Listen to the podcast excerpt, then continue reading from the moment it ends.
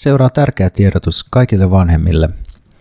Mikä meitä vaivaa podcastin kuuntelemisesta aiheutuu tarkkaamattomuutta, sivistämättömyyttä ja emotionaalista pysähtyneisyyttä. Podcastin kuuntelu estää ihmiseksi kasvamisen ja henkisen kehityksen. Nämä eivät ole mielipiteitä, sillä meillä on todisteina kuvia nuorista, jotka on pelastettu mikä meitä vaivaa kuuntelemisen kaivosta. Ulkonäkö on järkyttävällä tavalla erilainen, veltto ja flegmaattinen ja poissa oleva – Nuorten ilmeälykkyys ja itsehallinta ovat kadonneet ja nuoret ovat syrjäytyneet, sillä monet heistä kuuntelevat podcastia päivät pitkät, käyvät joskus opiskelemassa tai harjoittelussa ja palaavat sitten törkyiseen huoneistoonsa, joka on kaauksessa, ja siellä nämä nuoret ovat henkilökohtaisen hygieniansa sekä ajanhallintansa suhteen aivan epämääräisessä tilassa. Ennen näitä nuoria olisi patistettu ottamaan itseään niskasta kiinni. Heiltä olisi vedetty kulokkeet heti korvilta – Tänään kukaan ei tunnu ihmettelevän päivänsä sisällä podcastia kuunnellen viettävän nuorta, jota pääoman kasvattaminen lisäarvon tuotannolla ei jaksa kiinnostaa, ja jolle arkielämän realiteetit ovat parin päivän työharjoittelun mittaisia. Seuraavaksi kuulemme autenttisen otteen siitä, miltä mikä meitä vaivaan kuuntelijoiden puhe kuulostaa meidän normaalien, tavallisten, terveen järjen ihmisten korviin. Squeak! Kommunismi. Mää!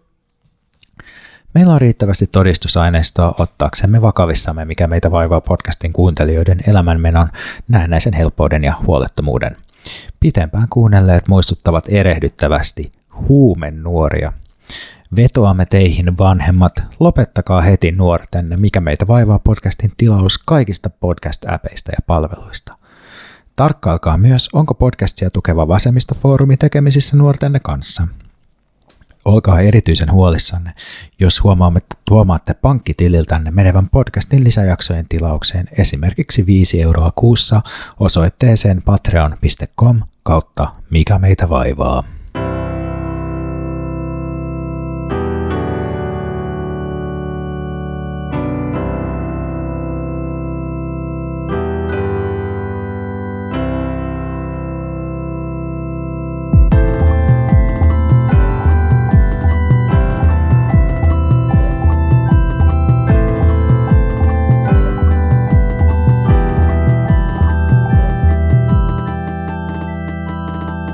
Ennen kuin mä hukuin mun silmäpussien alle ja painun maankuoren uumeniin, niin lienee reilua huomauttaa tuon intron lähteestä, nimittäin se on hyvin pienillä muutoksilla otettu Kai Ekholmin tekstistä kirjasta lukemisen aika, ja siinä Ekholm on kovin huolissaan siitä, että nuoret ei enää lue kirjoja, vaan ne on tällaisten digiapparaattien pauloissa. Niin jos tuo kuulosti jotenkin epätodelliselta tekstiltä, niin suosittelen menemään lukemaan tätä Ekholmin tekstiä. Siis jotenkin, ai ai. Nyt kun on puhuttu viime aikoina siitä, että, että nuoret ei enää lue kaunokirjallisuutta ja ne ei sitä oikein osaa ajatella eikä hoitaa asioita tai taistella kelaa vastaan, kun niillä ei ole kielellisiä kykyjä tehdä muuta paitsi käyttää jotain TikTok-emojeita, niin tota, tällaisella Kai Ekholm huolella se varmasti ratkeaa, vai mitäs mieltä olet, Veikka?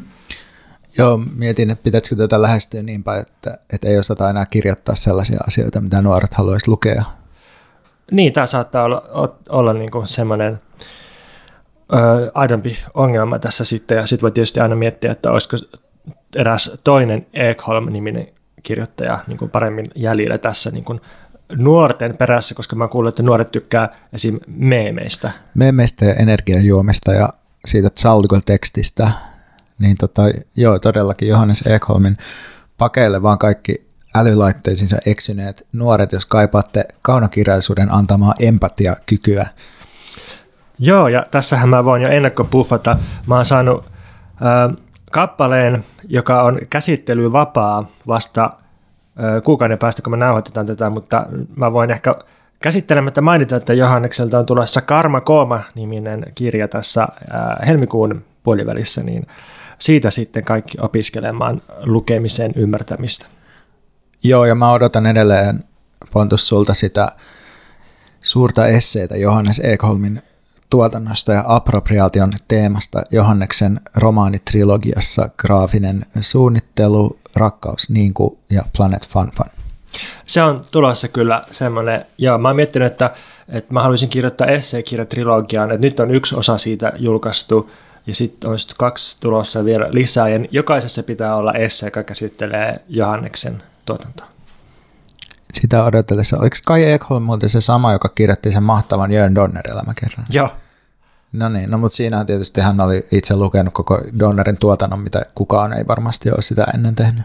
Joo, ja sitten se fiilistelee totta kai Donnerin kirjastoa, että jotenkin se, että, että on, on niin iso kirjasto. Ja muut, muutkin tällaiset niin kuin boomer-miestoimittajat on niin kuin fiilistellyt sitä, että, että asunto siellä, äh, missä Kruunuhassa, Pohjoisrannassa. joo, ja sitten sit siellä valtava huonekorkeus, ja sitten niin kuin, paljon sillä oli jotain parikymmentä tuhatta kirjaa, jotain ehkä, se yli kymmenen tuhatta kirjaa, että jotenkin, et jotenkin, että sivistysporvari on se, joka kasaa tosi paljon omaisuutta vaikka sitten kirjojen muodossa ja sitten lukee niitä ja jotenkin niin kuin kasaa, kasaa tällaista sivistysomaisuutta. Niin. Tulee mieleen semmoinen kaiken ahmiva gargantua tai pantagruel.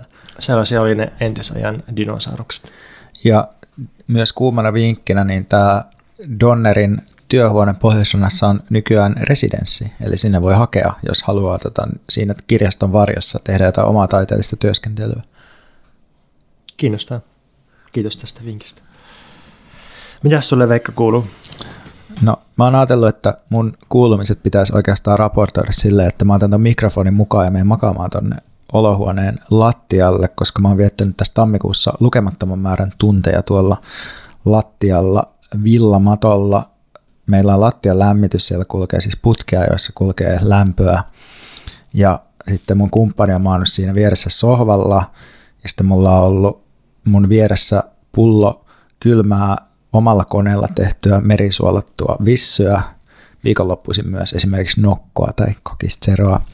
Ja sitten mulla on puhelimessa, puhelimessa pyörinyt äänikirja, jota toistetaan mun uudehkoilla vastamelukuulokkeilla. Ja sitten mä oon pelannut Candy Crushia ja hankkinut siihen loputtomat pelikerrat muokkaamalla puhelimen päivämäärää aina yhden päivän eteenpäin.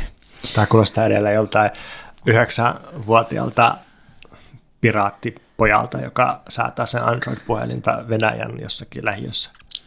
Joo, mutta se on, kun just tavallaan nykyään puhelin on niin kuin meidän pääasiallinen tapa ö, säädellä aikaa ja jotenkin osittaa meidän päiviä, niin sit se, se voi olla itse asiassa sellainen hauska pieni harjoitus kokeilla, että miltä se tuntuu, kun sä tajut yhtäkkiä, että puhelimen päivämäärä onkin 30. maaliskuuta 2023.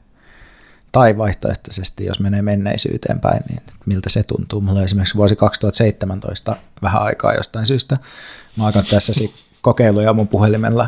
Mä oon joutunut myös vaikeuksiin tässä, koska sit mun HSL-läppi on ihan sekaisin ja sit mulla näkyy aina niin kuin siinä, kun mä näytän sitä lippua, digilippua kuljettajalle, niin siinä on aina väärä väri, koska se, ne, se ottaa kanssa niin kuin sen päivän tavallaan siitä puhelimen kellosta. Joo, tämä on mennyt vähän sekavaksi, mutta siis, että tuota sitten mä jossain vaiheessa oli just joku 2017 vuotena siinä, ja sitten mä ajattelin, että niin, että 2017, millainen mä oon? Ja sitten mä muistelin sitä, kun mä valvoin öitä ja kirjoitin Facebook-päivityksiä. Aika se päässä se Gazellien 2006 biisi, jossa jotenkin, mitä siinä lauletaan jotenkin, jotenkin sillä, että, että maailma oli vielä uusi ja Madonna oli vielä kaunis ja no vähän epäilyttävää kamaa, mutta joo. Mm.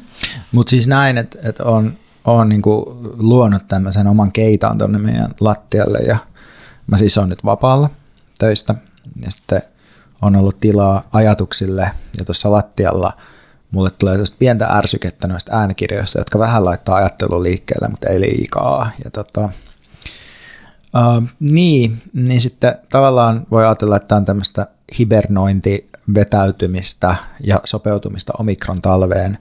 Kun meillä oli just suunnitelmia ja unelmia kumppanin kanssa Meksikon matkailusta ja vaarallisista tilanteista, mutta ne sitten vähän jäi ja myös kiipeilyhallit on kiinni, joten tällainen sluggish elämäntyyli on kriipannut sisään mun arkeeni.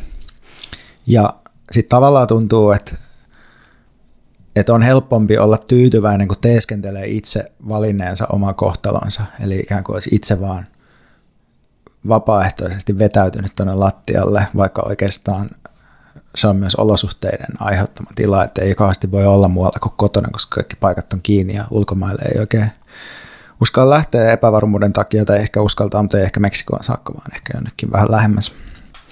Niin, niin sitten tavallaan toisaalta on miettinyt myös sitä, että ihmisen elämä on aina olosuhteisiin sopeutumista samalla, kun se, siihen sisältyy myös sellainen yritys ja mahdollisuus muokata niitä oma elämän olosuhteita tai vaihtaa niitä esimerkiksi vaihtamalla kontekstia. Niin tällaista on pohtinut tässä lattialla samalla, kun on visitoinut erilaisia aikakausia puhelimen kellolla. Kuulostaa siltä, että sä oot viettänyt kissanpäiviä. Oot silleen ollut, että miau on kissa ja sitten oot vetäytynyt siihen ei uunin pankolle, vaan lattian pankolle. Niinpä lattian pankolle tekemään ei mitään. Joo. Se, mitä mä mietin vaan, että miten sä pelata sitä Candy Crushia? Miten niin miten mä jaksan? No, Musta pitäisikö se enemmänkin, mitä mä jaksan tehdä mitään muuta kuin pelata sitä? Niin, siis mä kuuntelin Sally Rooneyin sen, hetkinen, mikä se oli se eka kirja, kun on se normaalia ihmisiä. Keskusteluja ystävien kesken. Joo. Niin, joo, tai keskustella ystävien kanssa. Mä kuuntelin sen äänikirjana sillä aikoinaan just sillä, että pelasin Candy Crushia ja pääsin tosi pitkälle siinä pelissä sen äänikirjan ajan, kun se nyt kestää kuitenkin ihan hyvää aikaa. Ja sit mä en niin kuin enää oikein pysty lukemaan Sally Rooneyta tai pelaamaan sitä peliä, koska jotenkin mä yhdistän niiden semmoisen tietyn tyylisyyden toisiinsa.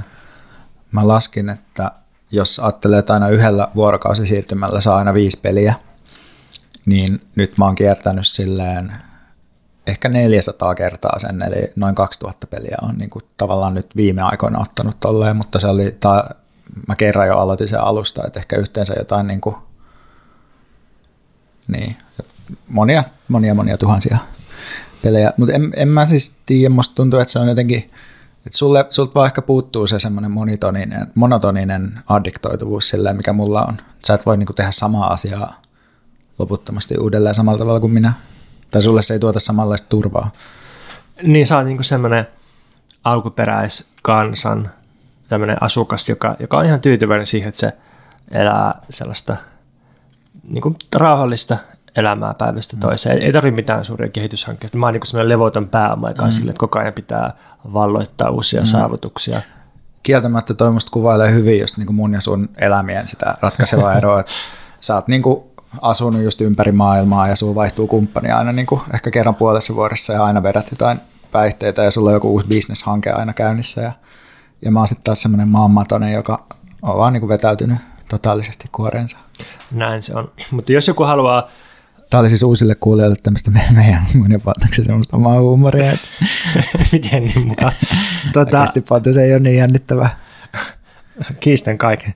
Tuota, ja myönnän kaiken myös. Aina pitää myöntää kaikki, jos syytetään. Affirmaation kautta. Kukaan ei tiedä totuutta. Jos, jos myöntää kaikki ja syytetään riittävän monesta asiasta, niin sitten voi tehdä mitä tahansa. Tuota, jos joku haluaa tehdä veikat ja maata lattialla pelaten, niin mä en suosittele mitään Candy Crushia, vaan mä suosittelen Zookeeper Worldia. Ja se on pohjimmiltaan myös tämmöinen niin kuin, äh, hahmon matchauspeli. Mutta se on, se on siinä Applen Arcade-ohjelmassa, tai, tai siis kun Applella on tämä, että, että iOS-laitteelle 6 euron kuukausitilauksilla saa ihan niin valtavan määrän oikeasti tosi hyviä pelejä. Ja sitten siinä on myös paljon sellaisia pelejä, jotka on niin kuin ennen ollut free to play tai tällaisia, että ää, jos kuolet kolme kertaa, niin odotat tai maksa, niin sitten sitten kun nuo pelit otetaan sille hiotempona versiona ja niistä poistetaan kaikki tällaiset rajoitukset, ja mikromaksut, niin sitten saattaa olla itse asiassa aika hyviä pelejä. Ja tämä Zookeeper World on just semmoinen, niin mä oon pelannut ainakin 250 leveliä sitä. Aika hyvin. Mitäs sulle kuuluu? No mä oon tehnyt omalla tavallani yhdet veikat. En silleen, että olisin maannut lattialla kuuntelemassa äänikirjoja ja pelaamassa, mutta mä oon katsonut sisältöä telkkarista. Mulla on kaksi analyysikuulumista. Ensimmäinen on tämmöinen lämmittelykuuluminen sinkkuelämän uudesta tulemisesta, eli tästä And Just Like That-sarjasta, jossa ne 55-vuotiaat rikkaat valkoiset naiset elää nykyajan New Yorkissa post-pandemia-elämää. Oletko Veikka kattonut sitä? Olen kattonut kyllä, uh, melkein kaikki jaksot. Mä en okay. päässyt ihan alusta mukaan. Joo, mä oon, tota, mä oon katsonut vain kolme jaksoa, mutta mä oon tykännyt näistä siis aika paljon ja ihmetellyt, että että miten, mitä ne kriitikot oikein puhuu siitä ekasta, ekasta jaksosta varsinkin, että Siis kun, sitähän on arvosteltu vähän siitä, että ne hahmot on siinä niin pihalla nykyajasta, että, että alkuperäisessä sarjassa se Carrie oli jotenkin semmoinen vähän niin kuin räväkkä ja puhuu seksistä avoimesti, ja tässä se on sitten sellaisessa seksimyönteisessä podcastissa, jossa se on vähän niin kuin häveliässä sillä, että se ei oikein niin kuin ehkä uskalla puhua, että tiedä mitä sanoja käyttää ja näin. Ja sitten se, sit se niin kuin Miranda oli alkuperäisessä semmoinen niin todella kova uranainen, ja tässä se on sitten ihan pihalla Woke-yliopistossa. Niin sitten se kritiikki on ollut silleen, että no ei ne oikeasti toimisi tolleen, että, että niillä on niin kovat luonteet, että kyllä ne pärjäisi vaikka missä.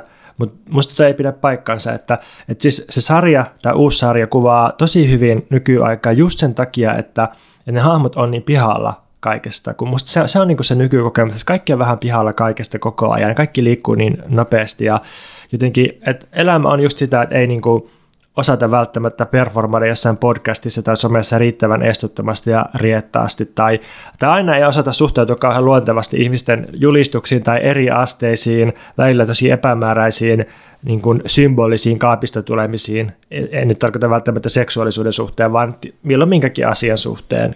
Ja, ja sitten jotenkin, ehkä se peruskokemus siitä, että, että jotenkin yhtenä hetkenä on kokenut, että on jotenkin itse edistyksellinen jollain taiteen tai seksin tai politiikan tai ihmissuhteiden alueella, ja sitten viiden minuutin päästä huomaa, että on todellakin eksyksissä ja jäänyt täysin ajasta jälkeen ihan pihalla. Siis mä jaan ton silleen, että musta niin tuntuu, että se kritiikki ää, sitä sen ää, sitä kohtaan, että ne on pihalla, niin musta tuntuu, että se liittyy siihen, että semmoiset niin woke-milleniaalit ei pysty samastumaan siihen kokemukseen, että on ihan pihalla ää, niin kuin kaikesta tavallaan, koska ne on itse niin kuin just tosta maailmasta niin tosi perillä ja se on niillä niin kuin bread and butter, että se tavallaan ei, niin kuin, että se ei tarjoile oikeanlaisia kokemuksia niille ihmisille, jotka nykyään kirjoittaa niitä kritiikkejä. Uh, mulle ehkä niin kuin, uh, mulle niin kuin se, se, mistä mä en ole niin kuin pitänyt tässä niin paljon, on mun mielestä se, että se, se tavallaan niin kuin täydellisesti tiivistää sen käsityksen tavallaan sukupuolesta sukupuoli-ilmaisusta, missä me puhuttiin meidän viime jaksossa, että parasta mitä voi tehdä on niin kuin kertoa kaikille, että kuka mä oon ja mikä mä oon, ja sitten se kaikki pyörii oikeastaan siinä podcastissa vaan sellaisten, niin kuin, ei kun siis sarjassa niin kuin kaapista tulemisten ympärillä ja sellaisten niin kuin julkisten julistusten ympärillä, mutta ehdottomasti jaan ton niin kuin sun fiiliksen, ja munkin mielestä se on tosi viihdyttävä sarja. Joo, mä jaan ton kritiikin, mutta mä kyllä samastun niihin 55-vuotiaisiin sä et, sä et, olekaan, sä et pysy enää nykyajassa mukana. Ää, niin ehkä, ehkä sillä, että, että musta tuntuu, että mä ymmärrän monia asioita, mitä mun ympärillä tapahtuu, mutta mä en vaan niin kuin, mä en niin kuin jaksa sitä, mulla ei semmoista tarvetta jotenkin. Sä et halua ymmärtää. Mä, mulla ei tarvitse niin kuin surfata siinä. Plus mä haluan niiden, niiden naisten asunnot ja alkoholit ja lounaat ja brunssit. Mutta tollehan se koko sarjan niin kuin yksi, niin. yksi osa siis viehätykset lopulta rakentuu, että sä vaan haluaisit olla rikkaas. Niin siis joo, totta kai joo. Joo, siis se on se, että haluaisi niiden elämäntyyli. Niin, tai rikas ja tyylikäs nykissä Manhattanilla. Mm. Elää Joo. semmoista laiskaa ikuista pronssia. Joo. No, mutta siis mun varsinainen pointti tästä on, että, että se alkuperäinen sinkkuelämää oli joidenkin naisten mielestä vapauttava sarja, koska siinä osoitettiin, että naisen ei tarvi aina osata vaikka kokata kakkua. Et, et siinä tota, yhdessä jaksossa Carrie on sen Aidanin mökillä ja, ja sitten se jotenkin yrittää tehdä kakkua siellä, ja sitten se kaataa vaan jauhot päälle ja jotenkin keittiön mennä räjähtää. Sitten toteaa, että ei, ei tällaiset hommat ei ole sen juttu, että, että se ottaa nyt taksi Manhattanille ja lähtee kipsuttelemaan siinä jonnekin cocktail loungeen. Ja, ja sitten, että jotenkin, että, että voi olla just niin pinnallinen, siis lainausmerkeissä pinnallinen tai turhamainen kuin haluaa, että ei tarvi aina esittää vastuullista ja ja ei, ei, niin kuin, ei tarvi uhrata itseään toisten eteen, että voi olla vähän niin kuin itsekeskeinen, saa olla hedonistinen, saa nautiskella vastuuttomasti, niin tämä, tämä koettiin sitten jotenkin vapauttavana.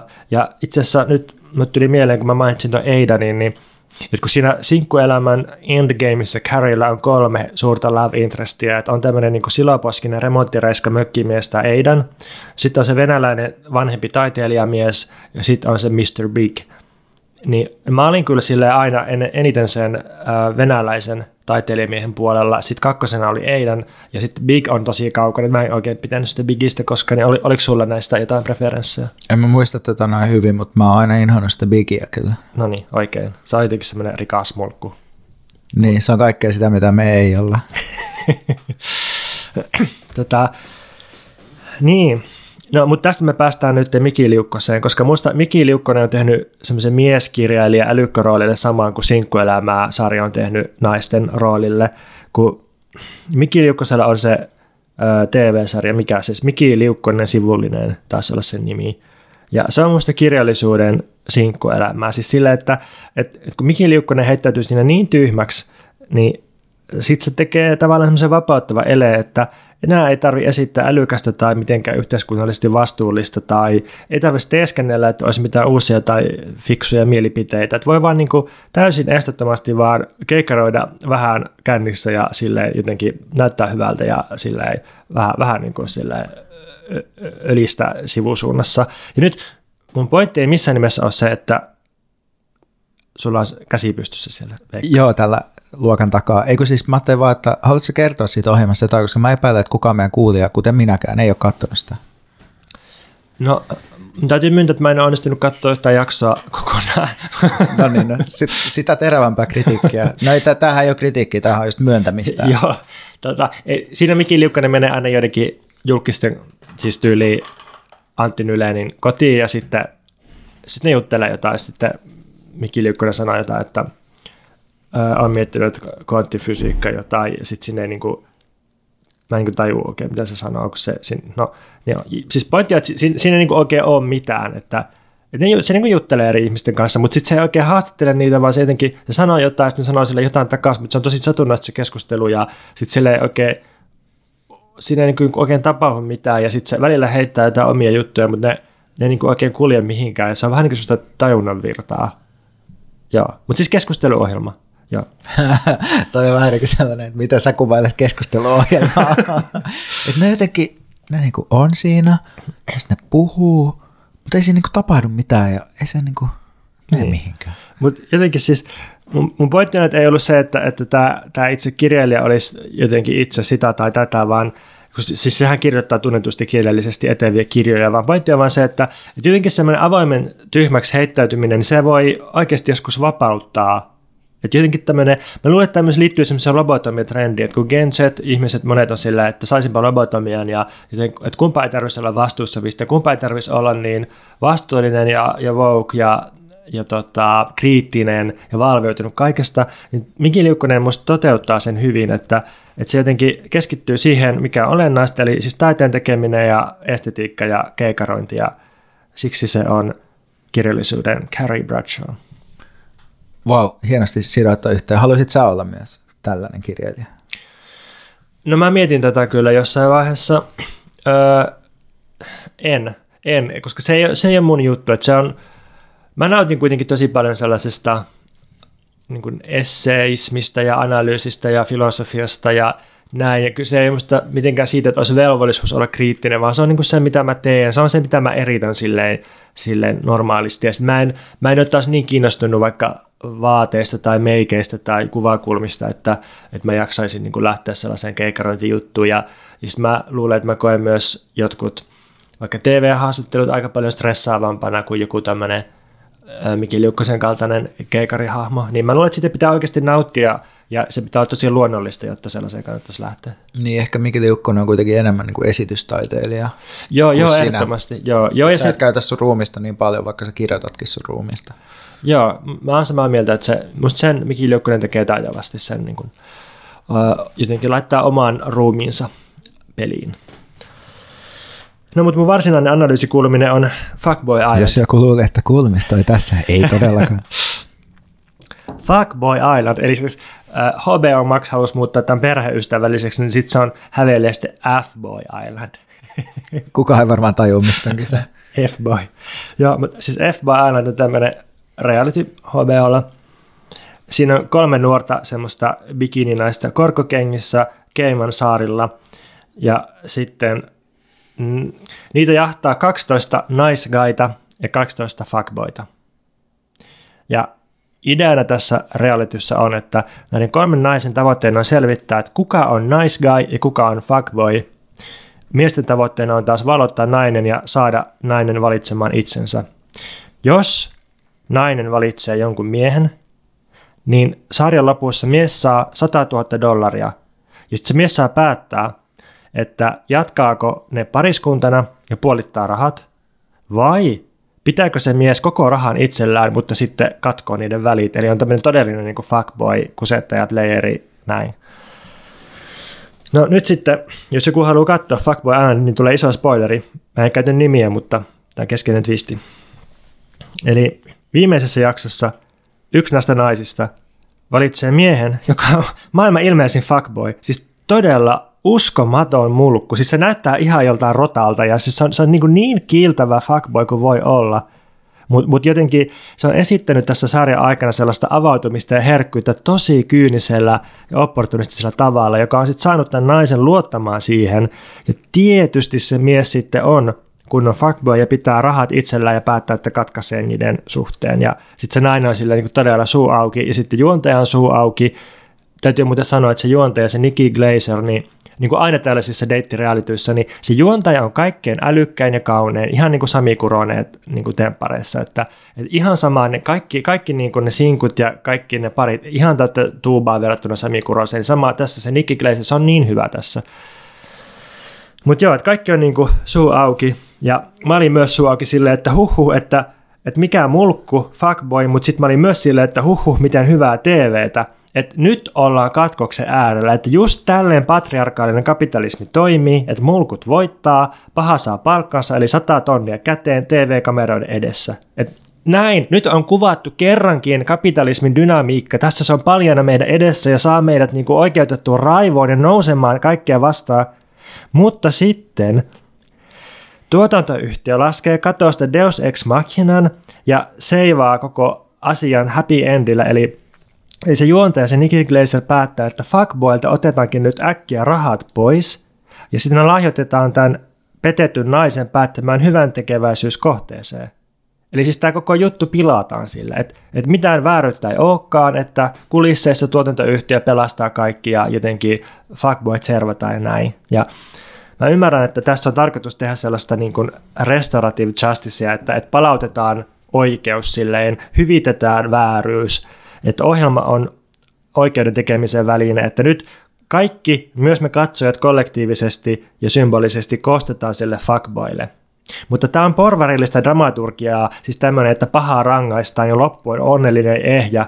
Se tarkoittaa, että meidän katsoja ei tarvitse tehdä mitään muuta kuin puhdistua tyytyväisinä, että hommat on hoidossa ja sitten me niin kuin, poistutaan katsomusta sillä, että Haa, fuckboyt sai, saatiin niin kuin, puhdistettua täältä. Tuosta tulee mieleen vaan niin tämä, että kun mulle, mähän katson tosi paljon reaalityä, niin mulle niin on aika, musta vaikuttaa siltä, että toi on nimenomaan tosi epäreilu tapa päättää toi, että jos se tyyppi on ikään kuin pelannut tosi hyvin sen, tuottanut loistavaa viihdettä katsojille, tehnyt just tavallaan asioita, joita odotetaan, ja sitten legitiimisti voittanut, ja sitten ne rahat otetaan siltä pois, niin eikö se ole vaan niin ryöstö? Siis nimenomaan. Sitten mä, mä oikeasti ihmettelin, kun siis tästä on väitetty, että tämä olisi niin kuin, niin kuin harvinaisen epäskriptattu reality, mihin mä en hetkeäkään usko, mutta niin kuin, onko, siis kai niillä nyt jossain jo joku pieni ehto brändillä ollut jossakin, että sillä, että hei, että näin voidaan tehdä. Että tuota, päätetään lopulta mielivaltaisesti. Niin, että siis, ja, sit kun se se fuckboy oli vielä haastattelussa, se on niin haastattelu siinä välissä, kun se niin kuin oli tehnyt päätöksensä, se oli silleen, että joo, että mä oon niin ylpeästi loppuasti fuckboy, että se oli, siellä oli tämmöinen kantilainen etiikka, että se, niin kuin, se ajattelee, että se tekee just niin kuin sen kuuluu, että se toimii niin kuin fuckboy velvollisuudesta, että fuckboy on semmoinen, joka pettää, ja se, niin kuin, se täyttää vaan sen fuckboyn olemisen muodollisen ehdon, että se, se niin kuin toimii ju, täysin johdonmukaisesti loppuun asti, seisoo asiansa takana. Niin, mun mielestä mä katson sellaisia tempparikoosteita sellaiselta Juufin nimiseltä tubettajalta, ja sen, se Juufin tavallaan esittelee just sellaista, tai se käsittää aina sitä niin vaihtoehtoista, mutta katsojille täysin selvää etiikkaa, joka noihin sarjoihin kuuluu, missä on tavallaan, että kiitetään niitä, jotka tuottaa parasta kontenttia, eikä niitä, jotka toimii moraalisesti oikein. Ja se niin kuin tavallaan selittää se täysin auki, että hyviä pelureita tarvitaan aina, ja se aina kiroilee, jos niitä heitetään pois ohjelmista. Niin tavallaan tuossa niinku ihan toi sama juttu, että kaikki tietää, että tämä tyyppi on niinku just tehnyt tästä ohjelmasta hyvän, mutta sitten samaaikaisesti äh, niinku joku, että sitten siinä kuitenkin jotenkin halutaan niinku ikään kuin sulkea kaikkia mieltä katsoja tällaisella typerällä moraalisella opetuksella. Mutta mä epäilen, että tuommoisissa tosi isoissa amerikkalaisissa tai kansainvälisissä realityissä ne esiintymiskorvaukset on kuitenkin se juttu, eikä ne palkinnot. Et mä epäilen, en ole varma, mutta epäilen, että se on kuitenkin saanut siitä ihan hyvin rahaa se tyyppi. Joo, toivottavasti, koska se siis veti roolinsa hyvin, vaikka oli hyvin vastamielinen. No, siis mä vielä katsoin sen Don't Look Upin, niin kuin aika moni muukin katsoi tuossa vuodenvaihteen lomilla, ja sitten mä mietin, että itse asiassa tämä Don't Look Up sisältää vähän sitten proletaarisempaa dramaturgiaa, että se, no että ensinnäkin okei, okay, että se on, se on vertaus ilmastonmuutoksesta, mutta että, että siinä ää, ilmastonmuutoksesta ei käsitellä vain totuuden kieltämisen ja tiedon hämärtämisen ja tieteen kautta, vaan siinä leffassa on semmoinen älykapitalisti, joka aktiivisesti toimii maailman tuhoamisen eli pääoman kasvattamisen puolesta. Ja nyt tulee spoileri. Fuckboy Island lisäksi pilaa myös Don't Look Upin loppuratkaisu, jos joku pilaantuu sellaisesta. Niin tässä leffassa siis on tulossa meteoriitti, valtava meteoriitti, joka tappaa kaikki niin kohti maata. Ja sitten tässä leffassa se meteoriitti oikeasti osuu maahan ja kaikki kuolee. Ja tämä on musta hyvä juttu, kun se, se leffa osoittaa, että hommat ei oikeasti ole minkään tuotantoyhtiön hoidossa. Että me ei voida passiivisesti odottaa, että joku tiede, teknologia tai demokratia pelastaisi meidät. Että jos me ei kaadeta tai muuteta tätä järjestelmää aika järisyttävästi, niin, niin me kuollaan. Ja näin tämä katsomiskokemus ei pääty sen elokuvan loppuessa, että ei tule mitään puhdistavaa vapautusta, että se jotenkin jää se prosessi niin kuin pyörimään päähän, raksuttamaan, toisin kuin Fuckboy Islandista.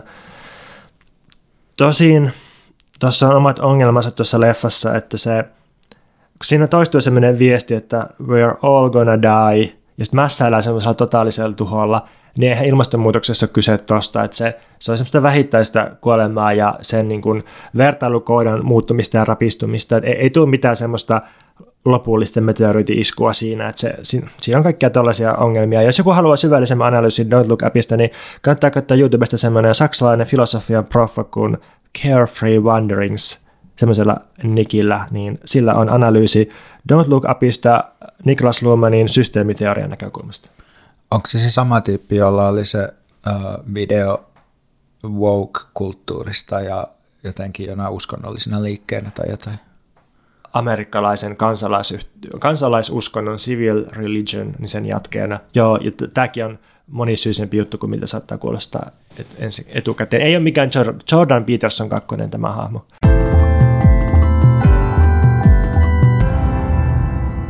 Mikä sua vaivaa, Pontus? Ahdistus. Taas? Niin, jotenkin se on semmoinen pervasiivinen olotila. Jopas. ahdistus trendaa jo ties monettako vuotta. Silloin huomasi, että ahdistus trendaa, kun Suomen jääkiekkomaajoukkue joku pelaaja sanoi, että meitä ahdistaa. Oho, no jos, jos jäkis äijä ahdistaa, niin sitten olemme kyllä kaikki hyvin ahdistuneita. Mun oma hengen ahdistus täyttää tänä vuonna 19. Ja tota, en ole siis koko ajan ollut hengen ahdistunut, mutta syksyllä 2003, varmaan elokuun loppulla tai syyskuun alussa, niin menin ekaa kertaa päivystykseen, jossa sain tota, jotain ää, happihöyryä tai jotain tämmöistä niin kuin lääkettä letkulla suoraan ja mitattiin hengityksen volyymia. Sitten lääkäri katsoi silleen, että no, no varmaan jotain psykosomaattista roskaa, että ei kiinnosta, lähde menee. Niin, niin siitä, siitä tota, nyt 19 vuotta ja, ja, tota, mulla on sellaisia aikoja, joilla ei ole hengenahdistusta, mutta sitten on sellaisia aikoja, joilla on hyvin paljonkin hengenahdistusta ja pitää niinku keskittyä hengittämiseen, että saa hengitettyä. Ja, ja tota, tämä siis, tää on musta ihan selvä sellainen niinku stressioire tai ahdistus, ahdistuneisuus, vähän niin kuin paniikki, mutta mut se on niin hidas ja pitkittynyt, ei se nyt ole varsinaisesti paniikkikohtauskaan, mutta, mutta tämmöinen rumillinen tausta, ja nyt kun puhutaan ahdistuksesta, niin Mä vastustan sitä, että ahdistuksesta tehtäisiin mitään statussymbolia, että niin kuin usein kun puhutaan kiireistä tai työuupumuksesta, niin se jotenkin kääntyy sellaiseksi, että et, et sä niin kuin oikeasti ole mikään kunnon hustlaaja, jos et ole pari kertaa palannut loppuun ja sitten tehdään jotain sankaritarinoita, niin musta tämmöinen kaikki niin kuin täyttä roskaa, että et siis työuupumus ei ole mikään voimavara, ahdistus ei ole mikään hyvä asia, ahdistuksesta ei seuraa mitään parempaa, se ei tee kenestäkään syvällisempää, eksistentialismi tässä kohtaa ihan kauhealla tavalla väärässä, että ahdistus ei tee mitenkään autenttisempaa, eikä ahdistus myöskään palaudu minä mihinkään ihmisenä olemisen rakenteisiin, vaan olosuhteisiin. Mun mielestä meitä ahdistaa erityisesti kolme asiaa. Ensimmäinen on kaiken välineellistäminen, välineiden ketjuksi. Siis semmoinen jatkuva hyötyajattelu ja instrumentalisaatio, tämmöinen niin vaihtoehtokustannusten miettiminen. Mä luin, että, että erityisen onnettomia on varakkaat asianajajat just sen takia, kun ne, ne on oppinut ajattelemaan koko niiden vuorokautta laskutettavien tuntien näkökulmasta. Siis sillä, että viettäisikö ne tunnin niiden lapsen kanssa – tai silittelisikö ne kissaa puoli tuntia vai tekisikö ne jotain, mistä ne voisi laskuttaa tosi paljon, koska se, ne, se, se niin kuin vaihtoehtokustannus on valtava, jos ne tekee jotain, mistä ei voi laskuttaa. Tämmöinen niin kuin välineellistäminen, niin se, se lopulta tuhoaa merkityksen ja mielekkyyden koko elämästä. Ja sitten koska se on kriipannut entistä syvemmälle meidän siis kaikkeen, meidän arkeen, meidän aikaan, meidän ajatteluun, meidän tunteisiin, meidän sosiaalisuuteen, niin musta se on aika suoraviivasta, että, että ihmiset voi aika huonosti. Ja tämä ei edes niin kuin, mitenkään erottele köyhiä tai rikkaita, että siis saattaa olla hyvinkin ahdistuneita miljonäärejä, koska ne on niin välineellistänyt koko niiden elämän. Niin ja eikö, mä mietin just kun toi tavallaan instrumentaalinen järkeä tällainen, että se on niin niiden Frankfurtin koulun teoreetikkojen äh, käyttämä käsitteistys, niin mä mietin, että eikö tuossa vielä niin kuin, ehkä erityisesti ole kyse nimenomaan siitä, että, että kaikki homogenisoidaan, tai että kaikki tavallaan niin kuin, kaikki, millä voidaan mitkä, tai kaikille asetetaan sama mitta, että paljon ne, niin kuin, miten paljon ne kasvattaa arvonlisäystä. Tai kun tavallaan mietin, että, helposti tavallaan tässä instrumentaalisen järjen kritiikistä tullaan samalla niin kuin heittäneeksi roskiin erilaisia niin kuin, sinänsä niin kuin aika mun mielestä tavallaan niin kuin sekä hyviä että huonoja niin kuin jotain työkaluja tai teknologioita tai muita tällaisia, mutta mun mielestä tavallaan on hyvä, hyvä ajatella nimenomaan sitä, että silloin kun kaikille tavallaan asetetaan vain yksi mitta, niin se on niin kuin se iso ongelma tuossa Joo, se on just semmoinen numeraalinen homogenisointi kohti sitä jonkun abstraktin numeron nousua, siis, siis viime kädessä pääoman arvon nousua, mutta eihän, ei tämmöinen huomio musta tarkoita sitä, että jos on vaikka ihminen, joka, joka elämän intohimo ja merkitys on urheilla ja sitten se mittaa itseään saadakseen parempia tehoja ja tuloksia irti ja sitten se oikeasti nauttii siitä, niin, niin tämähän voi olla tosi välineellistä, mutta sitten sen päämääränä on kuitenkin joku merkityksellinen – tulosten tai kunnon kasvattaminen, eikä, eikä siinä välttämättä ole mitään ongelmaa. Niin ja siis tavallaan, että, että kyllä mä ajattelen myös sillä, sillä tavalla niin kuin myös, että meidän suhde ympäristöön lähtökohtaisesti on niin kuin välineellinen. Tai että me... Joo, joo, siis, et, mm. et, siis välineitä tarvitaan tai jotenkin, että se tosi iso osahan meidän elämästä on jotenkin silleen työkalujen käyttämistä ollut niin kuin kymmeniä tuhansia vuosia, jos puhutaan ihmislajin historiasta. Ei, ei se, siinä ei mitään niin kuin sisäistä ongelmaa, vaan se se, on se, se, se niin kuin kaiken, siis ihan kaiken välineellistäminen, myös ihmissuhteiden. Sä itse sanoit, että mä saan kommentoida ja nyt mä vien tämän ihan hirveälle sivupoluille heti tämän. Ei haittaa yhtään. Ja, tota, ja siis, ja siis se niin kuin ajatus mulla ainakaan tässä ei ole sillä, että se olisi jotenkin väärin tai jotenkin epäautenttista, että välineellistetään, vaan ihan vaan, tämä on vain niin yksinkertainen selitys, että se jostain vaiheessa rupeaa ahdistaa. Ja tämä tulee minusta esille hyvin, kun luetaan jotain self-help-oppaita, jossa se välineellistäminen puetaan tosi selväksi käskyksi, niin, niin jotenkin, että et siinä se ahdistus kohdataan sitten suurimmilleen. Ja kun mä postasin Instaan otteen Leo Straniuksen tehokkuuden taika self-help-kirjasta, niin mä sain tosi paljon sellaisia kommentteja, että, että tota, et, et siis joo, hyvä parodia tai jotenkin tälleen, mutta, mutta kun se ei ollut mitenkään parodiaa. Pitäisikö mun lukea se ote tässä? Lue. No niin. Leo Stranius, tehokkuuden taika. Tässä Leo kuvaa sen aamurutiinia. Herään kello 4.45 ja kuuntelen äänikirjaa samalla kun käyn vessassa ja ajan parran – Partaa ajaessani teen pohkeille nousuja ja venytyksiä sekä venyttelen reisiä. Seuraavaksi juon lasin vettä, keitän itselleni kupiin teetä ja syön hedelmän. Teetä ja hedelmää syödessäni kirjoitan Evernote muistiinpanoihini vähintään viisi asiaa, joista olen edellisen päivän osalta kiitollinen. Kun olen kirjoittanut kiitollisuuspäiväkirjan, katson päivän sääennusteen ja harjoittelen muutaman minuutin espanjaa ja ruotsia Duolingolla – Tämän jälkeen luen 10 sivua paperikirjaa ja teen 7 minuutin lihaskuntotreenin.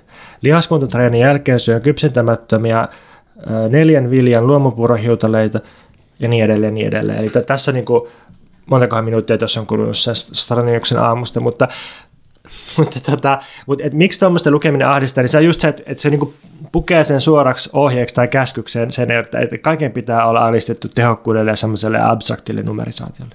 Toi herättää musta ihan sellaista suunnitelmata raivoa. Mun pitää käsitellä sitä ehkä jossain eri podcastissa. En nyt kerro, miksi se, mä, siis mä, mä haluan jotenkin, että me ollaan olennaisessa just tässä raivon kohdassa. Mä uskon, että se liittyy siihen ahdistukseen. Uh, no mulla tulee semmoinen olo, että tässä niinku esitetään, koska ihmiset on niinku mimeettisiä eläimiä, niin että vaikka tuossa on silleen, että no tämä nyt toimii mulle ja mä nyt elän tällä tavalla, niin oikeastaan se ajatus kuitenkin, tai että se, että miksi taas kirjallisuutta tehdään, on se, että sit tavallaan niin sillä välitetään tietynlaisia normeja yhteiskuntaa, ja, ja mä koen tavallaan, että se on kuitenkin ikään kuin normi, ja se asetetaan joku mitta, johon muiden ihmisten pitäisi pystyä niin kuin vastaamaan, ja sitten musta tuossa vaan niin kuin, tavallaan, että musta tollainen elämä on, niin kuin, se ei ole niin kuin elämisen arvosta, se ei ole niin kuin mitään, tai se on, se on vaan sellaista niin kuin, että sä tavallaan niin kuin juokset liukuhihnalla kohti rotkoa.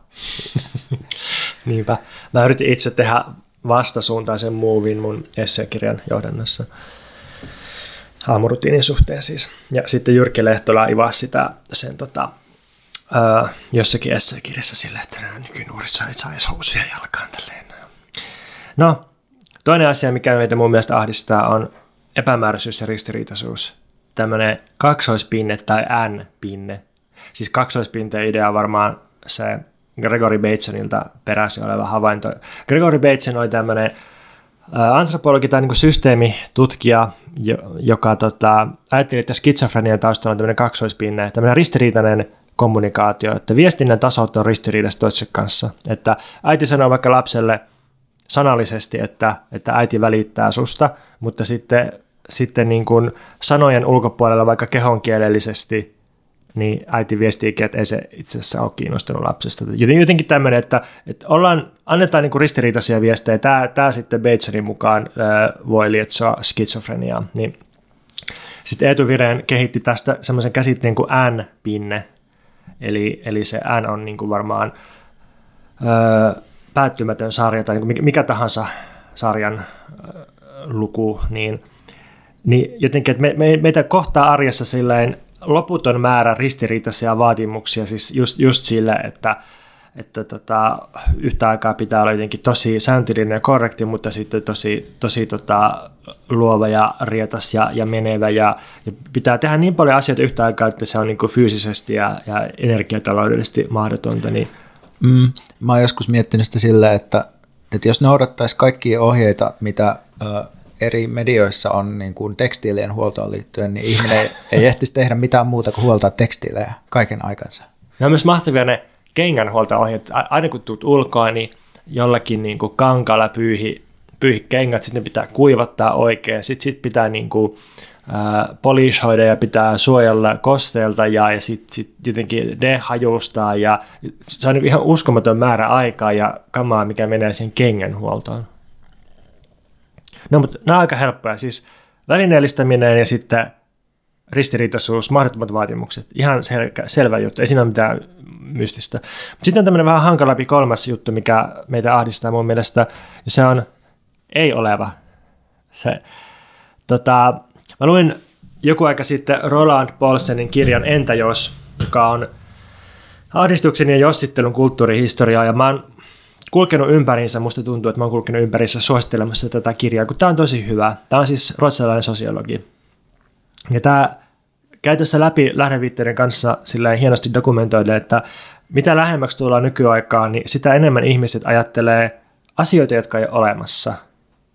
Siis ei, ei olevia asioita.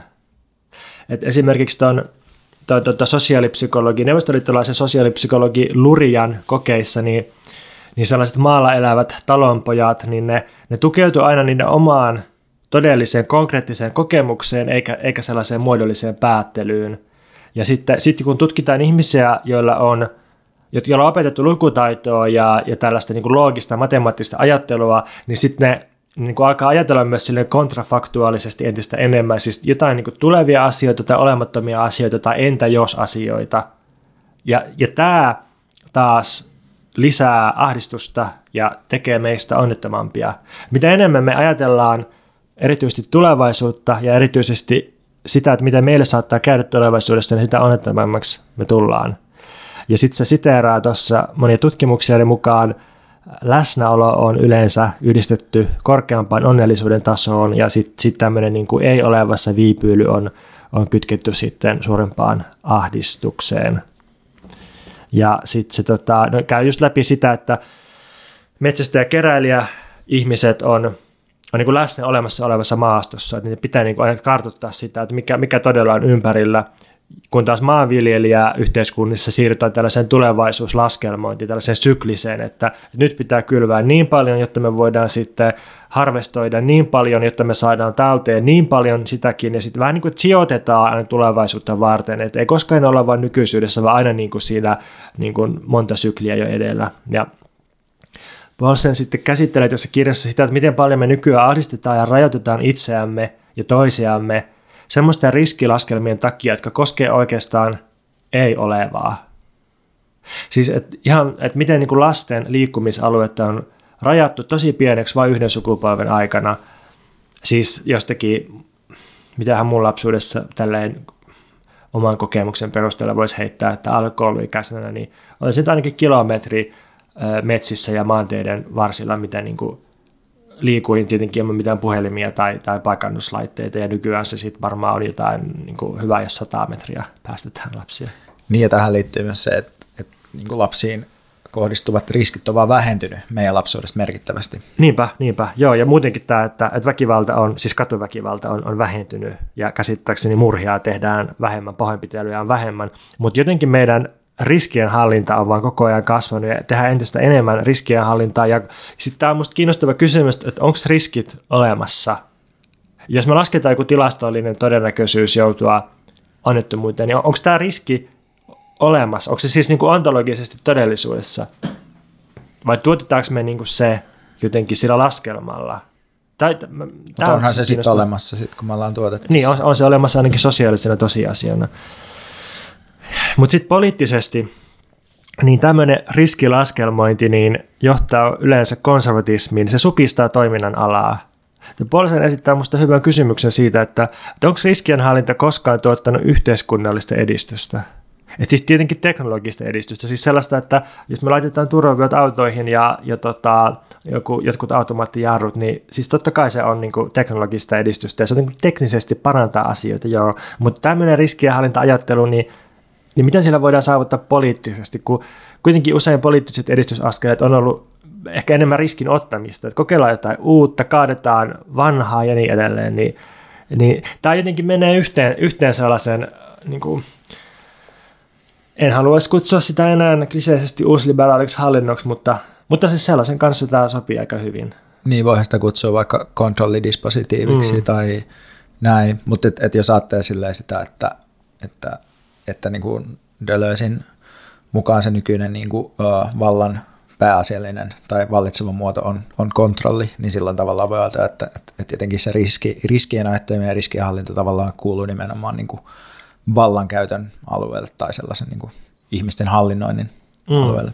Joo, ja se on jotenkin tosi kiinnostavaa, että, että jos me aletaan ajatella sitä riskiä jotenkin todellisena on juttuna, jonakin mikä on oikeasti olemassa tuolla noin, niin, niin sitten se vaikuttaa meidän käytökseen. Siis että vaikka se riski ei toteutuisi, niin pelkästään sen ajatteleminen ja ohjaa meidän käytöstä. Tämä on jotenkin semmoinen tosi kiinnostava kuvio. No, mutta sitten se Paulsen päätyy nykytilanteen kuvaamiseen. Se siteeraa WHOta siitä, että masennus, depressio on nykyään yleisin uhka hengelle maailmassa. Että se siitä kaikkien edistysuskoisten liberaalien jotenkin, että ollaan maailmoista parhaimmassa mahdollisessa – Miten voi olla, että tässä rikkauden ja teknologisen edistyksen tilanteessa masennus on yleisin uhka hengelle koko maailmassa? Ja jännästi samaan aikaan niin ei näytä siltä, että psyykkisten häiriöiden hoito tuottaisi kauheasti vaikutuksia, koska maat, jotka kaataa eniten rahaa mielenterveyteen, niin niissä myös voidaan huonoiten. Niin, toi on tietysti kausaalisesti vähän vaikea, vaikea asia, koska jos ajattelee, että mielenterveysongelmia hoidetaan yleensä jälkikäteisesti. Tavallaan, niin kuin, että, että ennaltaehkäisevä mielenterveystyö on aika, sanoisin, että ainakin meidän yhteiskunnassa aika heikoissa kantimissa, niin tavallaan, että, että voisin hyvin kuvitella, että sellaisissa maissa, missä esiintyy paljon mielenterveysongelmia, niin sitten laitetaan rahaa siihen niin kuin niiden ongelmien jälkihoitoon jollain terapoinnilla, mikä on aina silleen tosi vaikeaa. Ja, ja Joo. Näin. Joo, ja siis ihan tuon Bolsonikan pointti tietenkään että lopetetaan kaikki terapiat. Ei, ei, mutta siis mä mietin vain sitä, että, että, että, että voisihan toi olla niinkin, että jos, jos keksittäisiin jotain todella hyviä niin kuin ennaltaehkäiseviä tapoja suhtautua mielenterveysongelmiin. Itsellä ne kyllä olisi enemmän yhteiskunnallisia ratkaisuja niin. ehkä, mutta kuitenkin. Niin, niinpä, siis just noin, mutta tavallaan se ennaltaehkäisevä tapa olisi just varmaankin elämänmuodon muuttaminen. Niin, musta tuntuu, että niin. ennaltaehkäisevä terveydenhuolto on aina oikeastaan vähän niin kuin jotain muuta kuin terveydenhuoltoa. Niin, siis joo, niin joo, joo, nimenomaan, joo.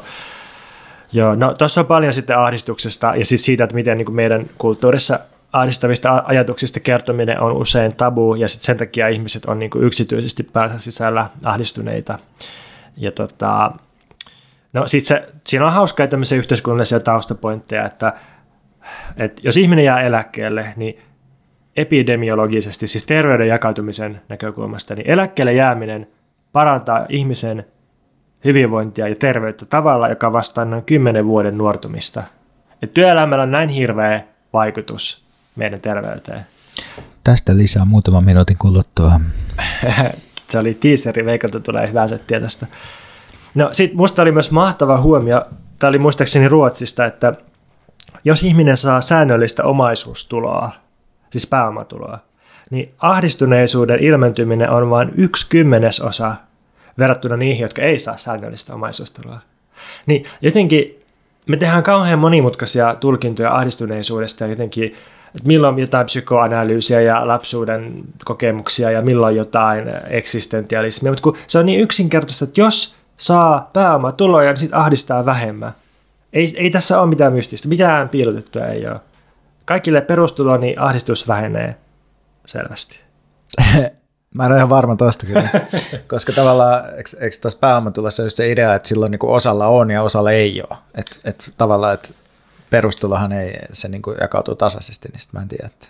Ah, niin sä ajattelet, että se on, se on nimenomaan erottautumisen väline se pääomatulo. Mä taas ajattelin, että se on niin itsenäisyyden ja riippumattomuuden väline. On se, on se siis sitäkin, mutta, mutta mä mietin vaan siis jotenkin, no joo. Tästä pitäisi tehdä tutkimusta. Niin ja sitten musta tuntuu, että se perustulo pitäisi olla kohtaisen korkea, että päästäisiin samalle tasoille kuin mitä jotkut niin pääomatulot ihmisille tuottaa, että niillä todellakin on varaa ostella niitä kunnon niin kuin terveyspalveluita jos saa joku kymppitonnin kuussa vaikka, että se olisi kova perustulo semmoinen. Niin, toi, toi on se ongelma perustulon kanssa, että sen takia jotkut haluaa luopunut perustulon vaatimisesta, koska ne kokee, että ei me voida realistisesti tässä tilanteessa saada niin hyvää perustuloa, että se olisi jotain muuta kuin semmoinen Björn Varhusin perustelu. Tietysti voi kysyä, että voiko politiikkaa ikinä tehdä silleen, että mikä on niin realistista just tässä hetkessä. Tai mun mielestä se meidän nykyinen poliittinen keskustelu on just sitä, mikä on realistista tässä hetkessä. Ja itsestä ainakin tuntuu, että sillä ei ole niin mitään tekemistä mun elämän kanssa sillä poliittisella niin arkidebatilla. Niinpä, tämä on se ongelma. Onneksi on meidän podcast. Onneksi on.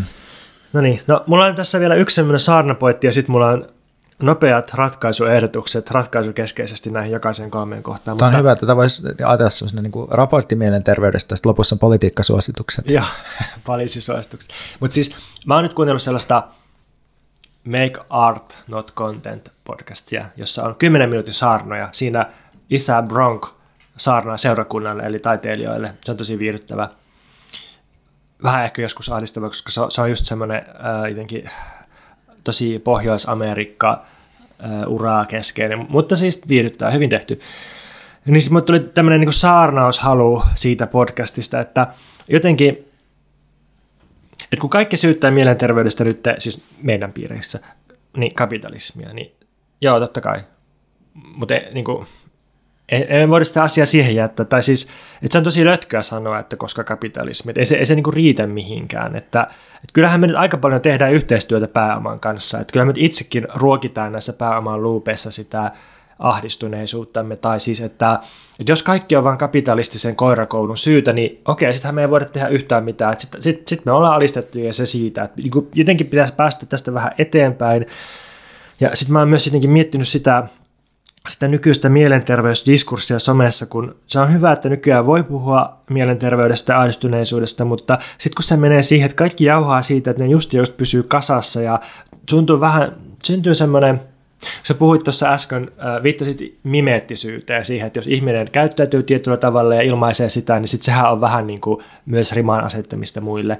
Niin ahdistuneisuuden suhteen syntyy tämmöinen käsky myös puhua siitä lakkaamatta, tai jotenkin kaikkien pitäisi koko ajan jauhaa mielenterveydestä, ja, ja sitten se, sit se on niin semmoinen stressinarratiivi, että me ollaan kaikki ahdistuneita, me ollaan kaikki voimattomia, ja AY-liike on kuollut, ja voi ei olla atomisoituneita individuaaleja ja heikkoja, ja, ja niin pitäisikö jotenkin päästä tästä psykologiasta vähän niin kuin pään sisältä ulos, tai jotenkin, että siis kun Marx kirjoitti pääomaa tai Grundrisse, niin ei se aloittanut psykologiasta, vaan, vaan niin kuin pääoman kiertokuluista ja tavaramuodosta ja työvoimasta ja näin, niin jotenkin, että et päästä omista tunteista vähän edemmäs, siis totta kai lähtien niistä liikkeelle myöntäen, mutta päästä jotenkin sille itsensä ulkopuolelle, koska se voisi tehdä kaikista tästä kärsimyksestä sen arvoista.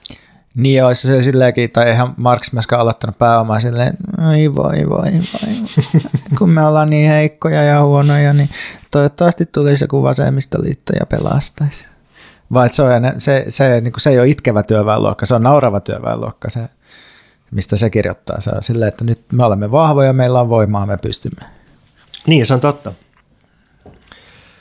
No tämä on, tämä on yksi mun ratkaisuehdotus, että mielen sisäisestä ei-olemiseen vatvoimisesta niin ulkoisen maailman hoitamiseen. Kuulostaa ihan hirveältä. No, mutta sitten jotenkin, että ulos psykologista, psykologia roskiin, koska psykologia aina niin kuin tuppaa eristämään olosuhteet ja ympäristöt ja yhteiskunnan ja politiikan. Tai tässä Paulsenin kirjassa on loistava pätkä siitä, että, että kun Sri Lankassa oli aikoinaan se tsunami, niin sitten sinne lennätettiin länsimaisia traumaterapeutteja – ja sitten ne niinku, ne oli ihan hirveitä ne traumaterapeutit, ne oli niinku kaikkien tiellä, koska ne oli jotenkin sitä mieltä, että nämä srilankalaiset ihmiset on traumatisoituneita, kun niitä ei kiinnosta jauhaa siitä tsunamista ja kaikista kuolleista kavereista, vaan ne haluaa niinku palata kouluun ja ja tota, ne haluaa olla sosiaalisia, ne, ne on niin kiinnostuneita toistensa mielialoista, eikä niin itsestään, eikä sisäisestä kokemuksesta, ne haluaa tehdä töitä ja näin. Ja sitten traumaterapeutti oli, että ei, että nyt palataan siihen traumahetkeen, kertokaa miltä se susta tuntui, kun se tsunami iski sun naapuriin ja murskas sen. Niin tämä on jotenkin musta vaan hyvä kuvaava esimerkki siitä, että miten, se, miten, se niin kuin, miten psykologia painaa asiat ihmisen sisälle. Ja sitten, no miten sen välineellisyyden voisi ratkaista, niin koska se ongelma on lattia, niin se ratkaisukin on lattia. Eli jotenkin, mä vihaan sanaa itseisarvo, mutta jotenkin se, että niin miettii, että mi, mihin, mitä varten sitä välineellisyyttä oikein suorittaa. Mikä tässä niin on päämäärä? Mitä tässä haetaan? Voisiko olla jotain, mikä vaan on? Riippumatta siitä, että onko se arvokasta tai ei, mutta jotain, mikä vaan on ja mikä ei johda mihinkään, ei se siitä.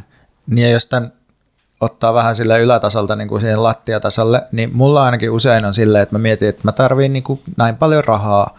Sitten kun mä oon näin paljon rahaa, niin sitten mä voin olla vapaa ja sitten mä voin niin kuin tehdä asioita ja toteuttaa itseäni. Ja tämä on niin kuin tavallaan se perus, tavallaan porvarillinen niin kuin halurakenne pitkälti.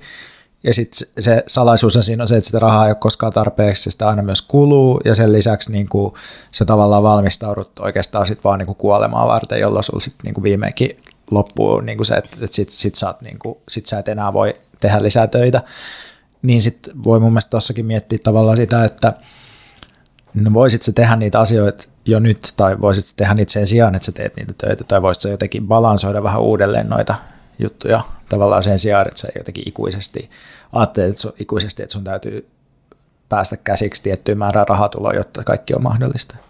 Joo, siis just, just toi, koska sitä täyttymystä ei koskaan tuu, tai niin kuin, koskaan ei pääse siihen kun tilanteeseen, eläkkeelle ei pääse koskaan, niin koskaan ei ole riittävän kunnossa, koskaan ei nuku riittävän hyvin, koskaan ei ole riittävän inspiroitunut yhtään mihinkään.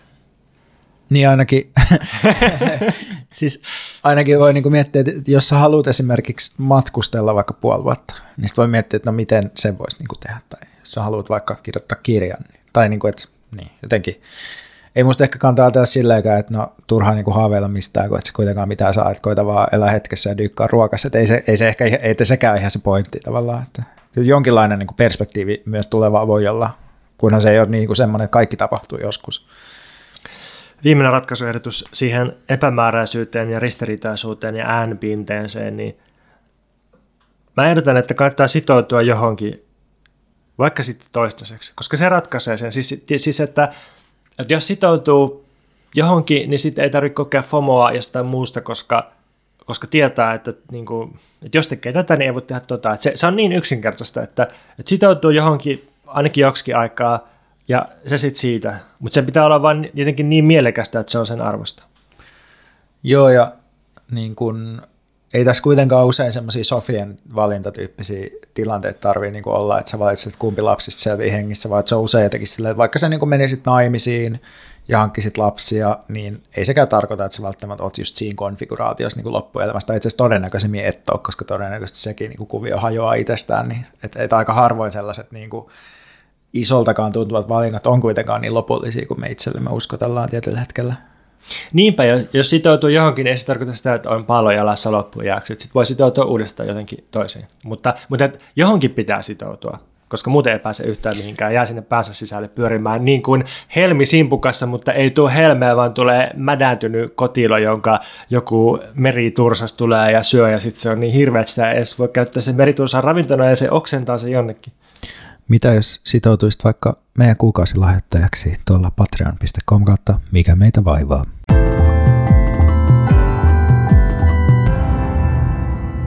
Mikä sua Veikka vaivaa? No mua vaivas tällä viikolla vähän niin kuin vaivattomuus. Tai silleen, että mulla ei ollut, ei ollut suoraan niin kuin mitään sellaista vaivaa, kun mä oon niin kuin nyt vapaalla ja sitten mä oon lukenut kirjoja ja miettinyt kaikenlaisia teknologiaan liittyviä pointteja, mutta sitten tuntuu, että me ollaan siirrytty tässä podcastissa niin eksistentiaaliseen suuntaan, että on, on vaikea ehkä ottaa sellaisia, että no tämä käsitys vaikka jostain meidän nykyisistä teknologioista, niiden suhteesta pääomaa itse asiassa vähän niin kuin huonosti artikuloitu tai jotain, niin sitten, niin sitten mä sitten kirjoitin jotain ahdistuksesta tai mietin jotain ahdistukseen liittyen ja, ja tavallaan ajattelin puhua sitten mun niin kuin tästä vapaasta, tästä työvapaasta. Eli mä oon ollut nyt niin kuin, vähän yli kolme viikkoa tai niin kuin tammikuun alusta periaatteessa niin kuin vapaalla töistä. Ja tarkoitus on siis tehdä meidän teknologiakirjaa, joka on nyt sitten kustannussopimuksella sinetöity työnimellä Mikä internettiä vaivaa, ja sitten hidastaa vähän mun elämäntahtia. Ja ensimmäisellä viikolla, kun mun piti lomailla, mä puhun tästä tuossa meidän Patreon live Q&Aissa, niin mä huomasin, että – että se, että mä kuorin sen palkkatyön mun arjen päältä, niin sieltä alta paljastuu vähän niin kuin maatuskamaisesti kaikenlaisia uusia velvollisuuksien kerroksia, joita mä en ole täysin ehkä pystynyt hahmottamaan sen palkkatyön keskeltä. Eli mulla on siis työ, sitten on toi lupa elää kampanja. Jos et muuten allekirjoittanut vielä, niin allekirjoita saatana. Sitten on podcast, sitten on autokoulu ja sitten on terapia. Ja aiemmin mä oon hoitanut näitä kaikki hommia niin kuin työn ohessa silloin, kun mä oon ehtinyt. Ja sitten ne on ollut vähän niin kuin sellainen leisure tai semmoinen kiva juttu tässä työn ohella. Mutta nyt kun mulla ei ole sitä työtä tässä, niin sitten ne on ikään kuin ottanut keskeisimmän sijaan mun elämässä ja tuottaa myös stressiä enemmän kuin aikaisemmin. Ja sitten on huomannut, että mulla selvästi on jonkinlainen tarve kasata aina uusia asioita päällekkäin.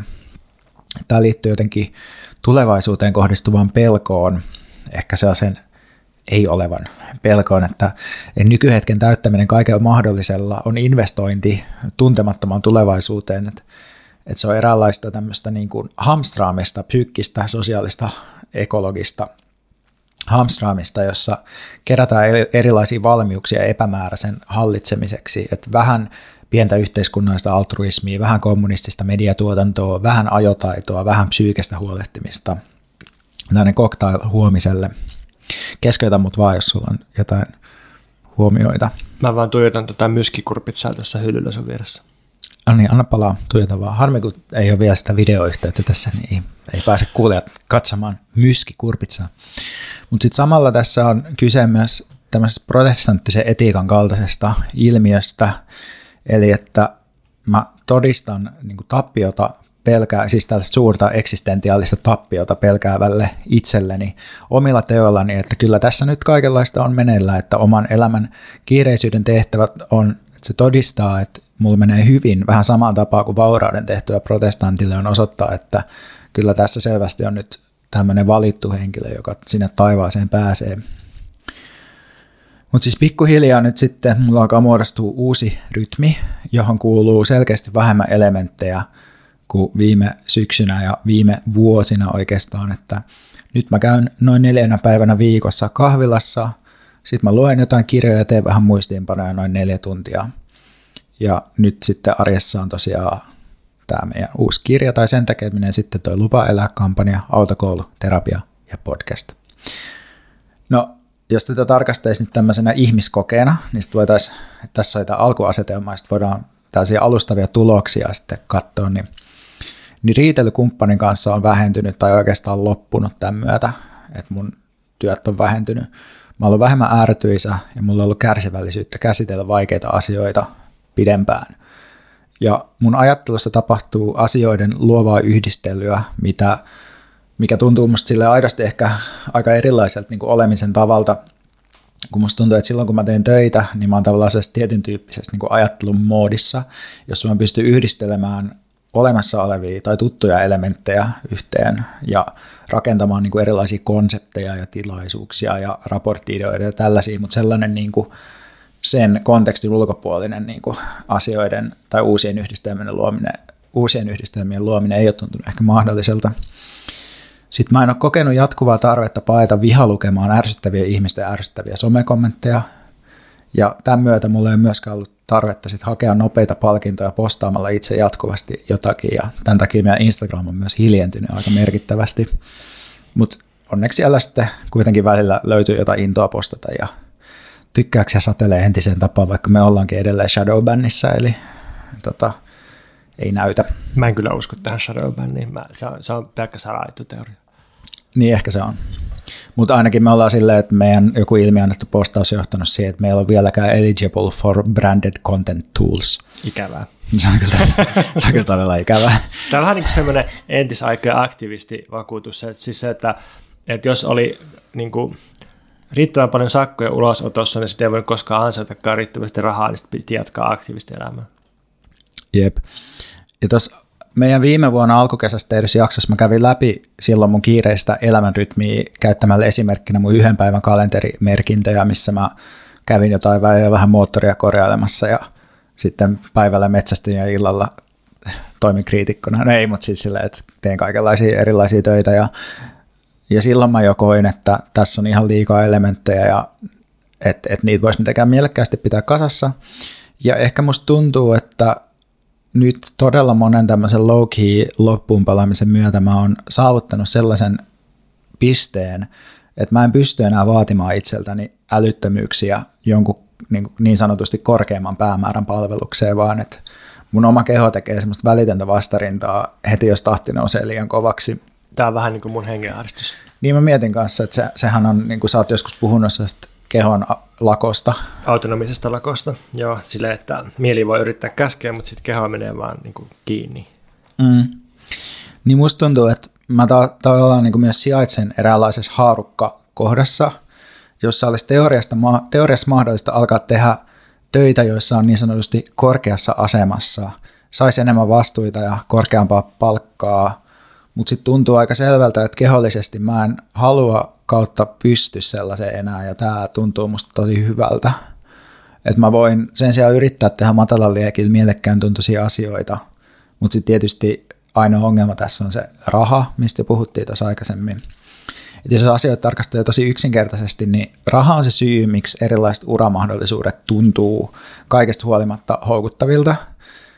Et kun meillähän on meidän yhteiskunnassa tapoja puhua työstä, että todella mielenkiintoinen haaste ja mahdollisuus. Ja siis pääsen rakentamaan aivan uutta asiakasrajapintaa ja tällaista. Niin mulle, äh, mä näkisin, että raha toimii kolmella tasolla. Äh, ensinnäkin on se suoraan työstä saatava ja kulutukseen menevä palkka. Sitten on säästöt ja niiden mahdollistamat porvalliset hankinnat, esimerkiksi omistusasunto. Nämä voi olla sellaisia hankintoja, joita voisi siirtää ikään kuin sukupolvien ketjus eteenpäin.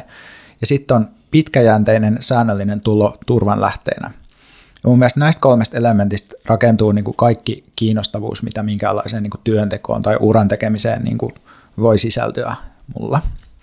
Et raha on lopulta niin kuin tosi vaikea erottaa mistään tämmöisistä niin kuin uraa koskevista pohdinnoista, joissa niin kuin puhutaan hienosta työkulttuurissa tai niin kuin mahdollisuuksista edetä tai tällaisesta, että siinä on kuitenkin aina se niin kuin rahan kerros, mutta siitä on jotenkin epäsopivaa puhua paitsi jossain bisnesympäristössä, missä puhutaan niin kuin kunnollisesta kompensaatiosta tai jostain tällaista, mutta että et raha on jotenkin sellainen, että se aina jätetään vähän niin kuin jonnekin reunalle, vaikka se tavallaan niin kuin on se, mikä rakentaa koko sen työn, tai se koko työ perustuu loppujen lopuksi kuitenkin jollain tavalla siihen rahalle. Mä myös niin kuin, koen tavallaan lohduttavana, koska koska se on ihan hirveätä, että jos kaikki ne ihmiset, jotka on vaikka mainosalalle ja puhuu noista asiakasrajapinnoista ja tekee sitä työtä, oikeasti tekee sitä työtä ja niin kuin tuhoaa maailmaa aktiivisesti, niin kuin pilaa ihmisten mielenterveyttä ja kaikkia muutakin ja ekologisia systeemejä myymällä niin turhaa tavaraa niin kuin haitallisilla niin kuin mediatuotteilla, niin jos ne oikeasti uskoisi tekevänsä hyvää tai mielekästä työtä, niin se jotenkin, että siinä vaiheessa me voitaisiin kaikki hakata itsemme täyttämäksi myskikurpitsella. Ei, niin kuin, sehän pelkkää pääomaa puhetta. Että ei ne ihmiset ehkä kuitenkaan ole sitten ihan viimeistä solua myöten pääomaa, vaan, vaan ne, niin kuin, ne vaan jotenkin uudelleen kanavoi ton, ton rahajutun ja sitten puhuu sellaista täyttä paskaa jostakin jostakin noista asiakasrajapinnoista. Tai noista. Niin, ehkä se on jotenkin niin, että, että samaan aikaan tietää ja ei tiedä, että tämä asia liittyy rahaan tosi oleellisesti. että siinä on ehkä sen rahan niin kuin läsnäolo noissa tavoissa, millä ihmiset hahmottaa omaa elämänpolkua ja uraansa aina semmoinen jotenkin puoliksi olemassa oleva ja puoliksi poissa oleva.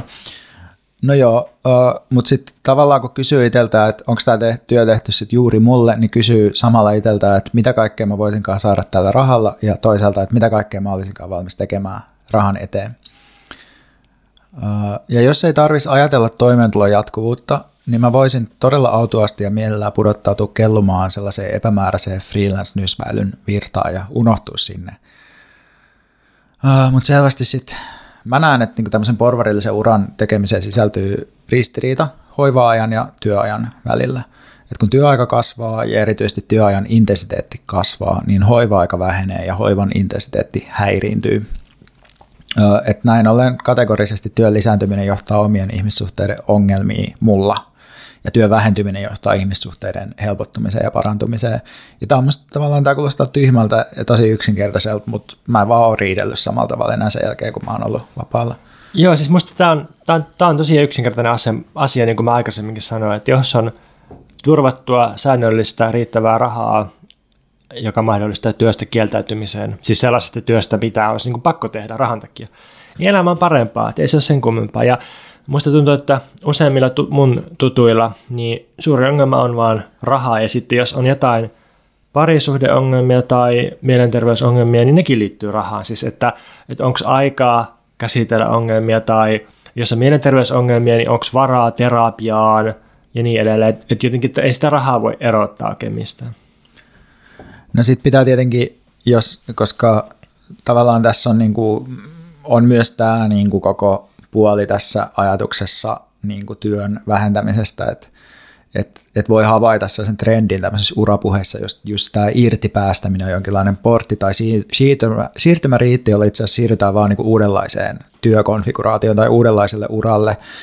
Tämä voi tarkoittaa esimerkiksi sitä, että työelämää käsittelevä lifestyle-journalismi painottaa just palkkatyön ulkopuolelta löytyvää omaa polkua, jo, ja tässä tarinassa arkkityyppi on se menestyvä asiantuntija, joka lopettaa hyväpalkkaisen työn ja ryhtyy joogaopettajaksi.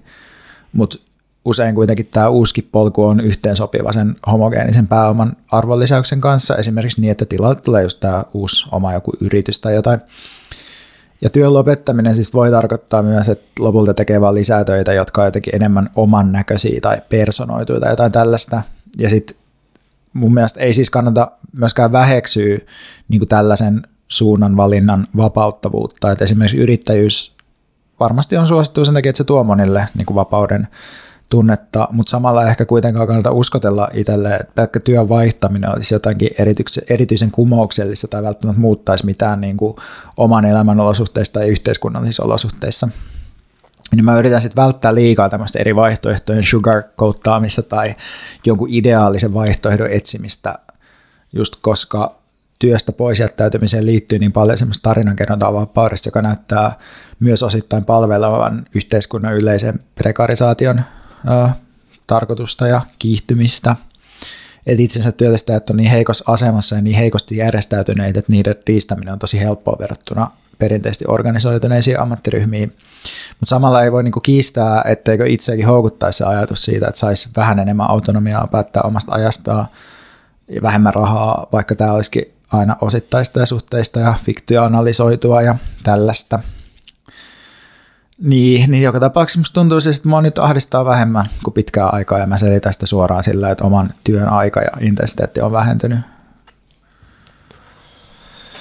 Musta olennaista olisi vielä jotenkin kaikkien näiden meidän yksinkertaisten löytöjen jälkeen, niin yrittää niin saada täsmälleen kiinni siitä, että mistä se ahdistus tulee. Et kun eihän me sitä niin ihan itse keksitä omissa pienissä somissa päissämme, vaan, vaan jotenkin, että jostakin, jostakin se niin kuin tihkuaa tai sitä ruiskutetaan tai näin. Yksi on niin kuin mimeettinen juttu, että mitä muut tekee, miten muut asettaa rimaan ja mitä esimerkkitarinoita mediassa kerrotaan ja näin, mutta että, että toikin on jotenkin tuntuu vähän sille vielä epämääräiseltä ja heikolta, että miksi me, miksi me sitten kiinnitetään niin paljon huomiota niihin esimerkkitarinoihin ja mimeettisiin esimerkkeihin, että se, että se jotenkin, musta yksi avain tässä on toi, toi mitä sä tuossa sun kokemusjutun alkupuolella puhuit siitä, että, että on niinku semmoinen tarve hamstrata ikään kuin jotain kuvitteellista tulevaisuutta varten erilaisia tekemisiä, asioita ja resursseja –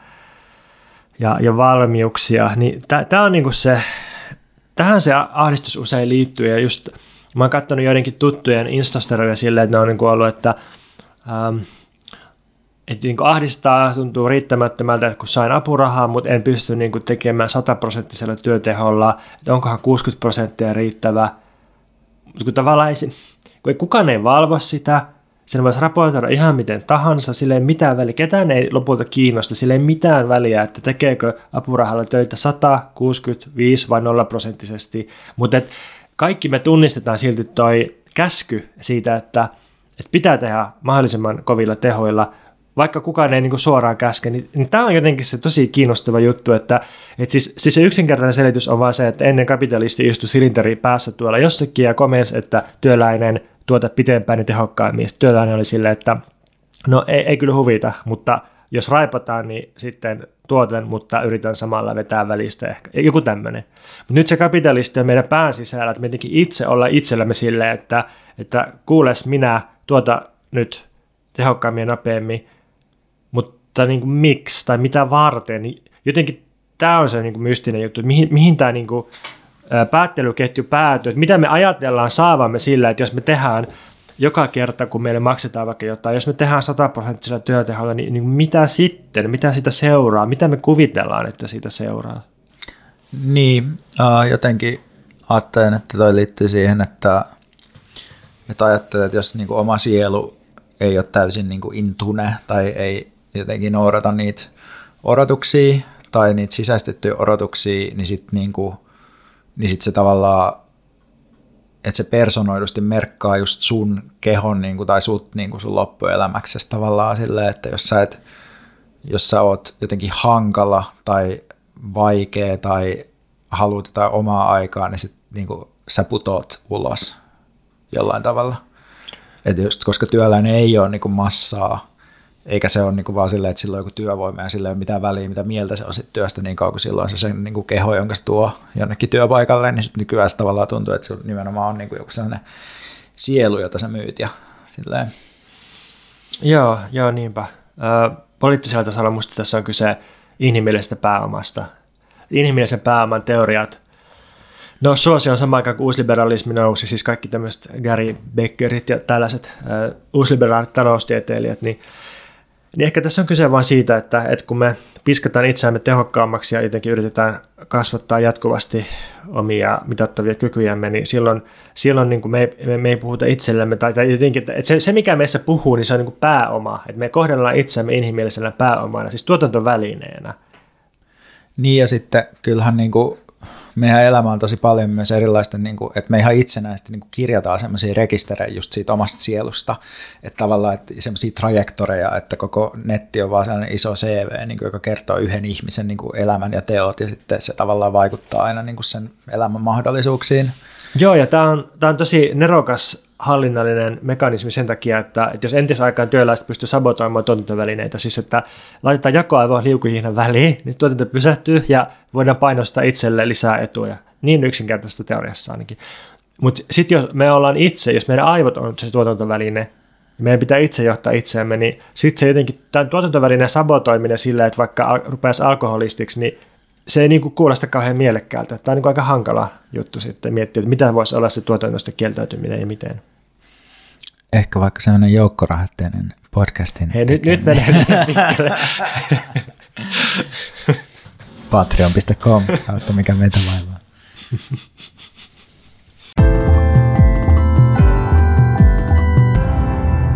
Mitäs Pontus haluaisit suositella tänään? itsensä uhraamista. Ainoa tapa elää mielekkäästi on uhrata itsensä perusteellisesti, lopullisesti ja kokonaisvaltaisesti, koska me kaikki tullaan todella kuolemaan ja itseään ei voi säästää ulos tästä maailmasta, joten siksi kannattaa polttaa itsensä loppuun. Mutta se olennainen juttu on, että itsensä voi polttaa loppuun ja uhrata vaikka sadan vuoden säteellä. Ei ole pakko tänään poltto uhrata itseään. Silloin kun mä näin tämän suosituksen, niin mä aidosti ajattelin, että onkohan se nyt jotenkin lopullisesti gonahtanut, että pitääkö, pitääkö huolestua ja näin. Niin, mutta siis aurinko uhraa itsensä meille sillä, että se on niin jatkuva fuusion räjähdys, joka palaa sen tietyn miljardia vuotta. Ja se on sitten siinä, mutta et sen aikaan se mahdollistaa elämän lähiplaneetoilla, niin samalla tavalla jokainen meistä elävistä olioistakin on tämmöinen fuusioräjähdys, joka palaa tietyn aikaa ja sitten se on loppu. Ja me niin ollaan, ollaan itsemme uhraamista ja loppuun palaamista halutaan me tai ei, mutta sitten jotkut yrittää tällaista utilitaristista hyötylaskelmointia tehdä ja kieltää tämän itsensä uhraavan elämän luonteen. Tästä uhraamisesta tulee mulle mieleen, että alkaakohan tämä meidän suositusosuus olla vähän niin kuin tiensä päässä. Koska musta tuntuu, että, että sulla ei ole viime aikoina ollut kauhean hyvin, hyvin. Hei, Kun tämä aikanaan oli... ledikynttilät, mitä vikaa Ai niin, no joo, totta. Kun aikoinaan tämä oli silleen, että Hillalle ja Inarilla oli suositukset tosiaan, ja sitten vähän niin kuin, se oli semmoinen mikromeme joskus podcastaamisen jonain parempina aikoina, että kaikki sitten otti sen sieltä, ja sitten mekin otettiin, mutta en tiedä sitten enää. Loukkaannuit se? En. Okei. Okay. Ei, mä siis, kun musta se on just hyvä, että on semmoinen plain osuus, vähän niin kuin joku, olisi niin kuin McDonald's, mutta sitten sieltä tuleekin semmoinen kerrostavan kokoinen lonkero sieltä McDonald'sin sisältä, niin jotenkin just tämä, että on, on joku semmoinen niin kuin, niin kuin selkeä juttu, josta tiedät, mitä sieltä tulee, ja sitten sieltä tuleekin jotain tosi outoa, niin musta tämä on hyvä kombo. Joo, mutta mikä, mikä sua suosituttaa? No niin, itse asiassa pääsenkin sanomaan, että tämä on siis äh, ensimmäistä kertaa sponsoroitu suositus, koska tota, äh, Espoon kaupungin teatteri pyysi meiltä, että jos me voitaisiin katsoa kaikki niiden kevään esitykset ja puhua niistä, ja sitten me ajateltiin, että hyvä, että puhutaan sitten, niin tota, mä suosittelen, no sitten tässä kävi niin, että kaikki peruttiin ja kaikki esitykset peruttiin ja kaikki peruttiin saatana, niin sitten me tuolla itse asiassa käytettiin teatterissa Pontuksen kaavaa kerran ja se oli ennen kuin me itse asiassa saatiin siitä vielä mitään. Mutta tota, mä sitten katoin tällaisen tota, uh, leffan, teatterileffan, joka on osa tällaisia niin kuin, uh, Espoon niin kuin diginäyttämä juttui ja tämä oli silleen, että aika, jotenkin musta tuntuu, että on niin kuin vaikea selittää, että mikä tämä on, mutta tämä on niin kuin teatterielokuva, joka, jonka on kirjoittanut siis Ellen Siksu, josta me puhuttiin viimeksi aika paljon, ja sitten Arjan Noshin, Noshkin, en tiedä miten tuo lausutaan tämä nimi, mutta siis silleen, että elokuva, joka on kuvattu teatteriesityksestä, mutta osittain myös niin kuin tavallaan kuvattu elokuvallisesti.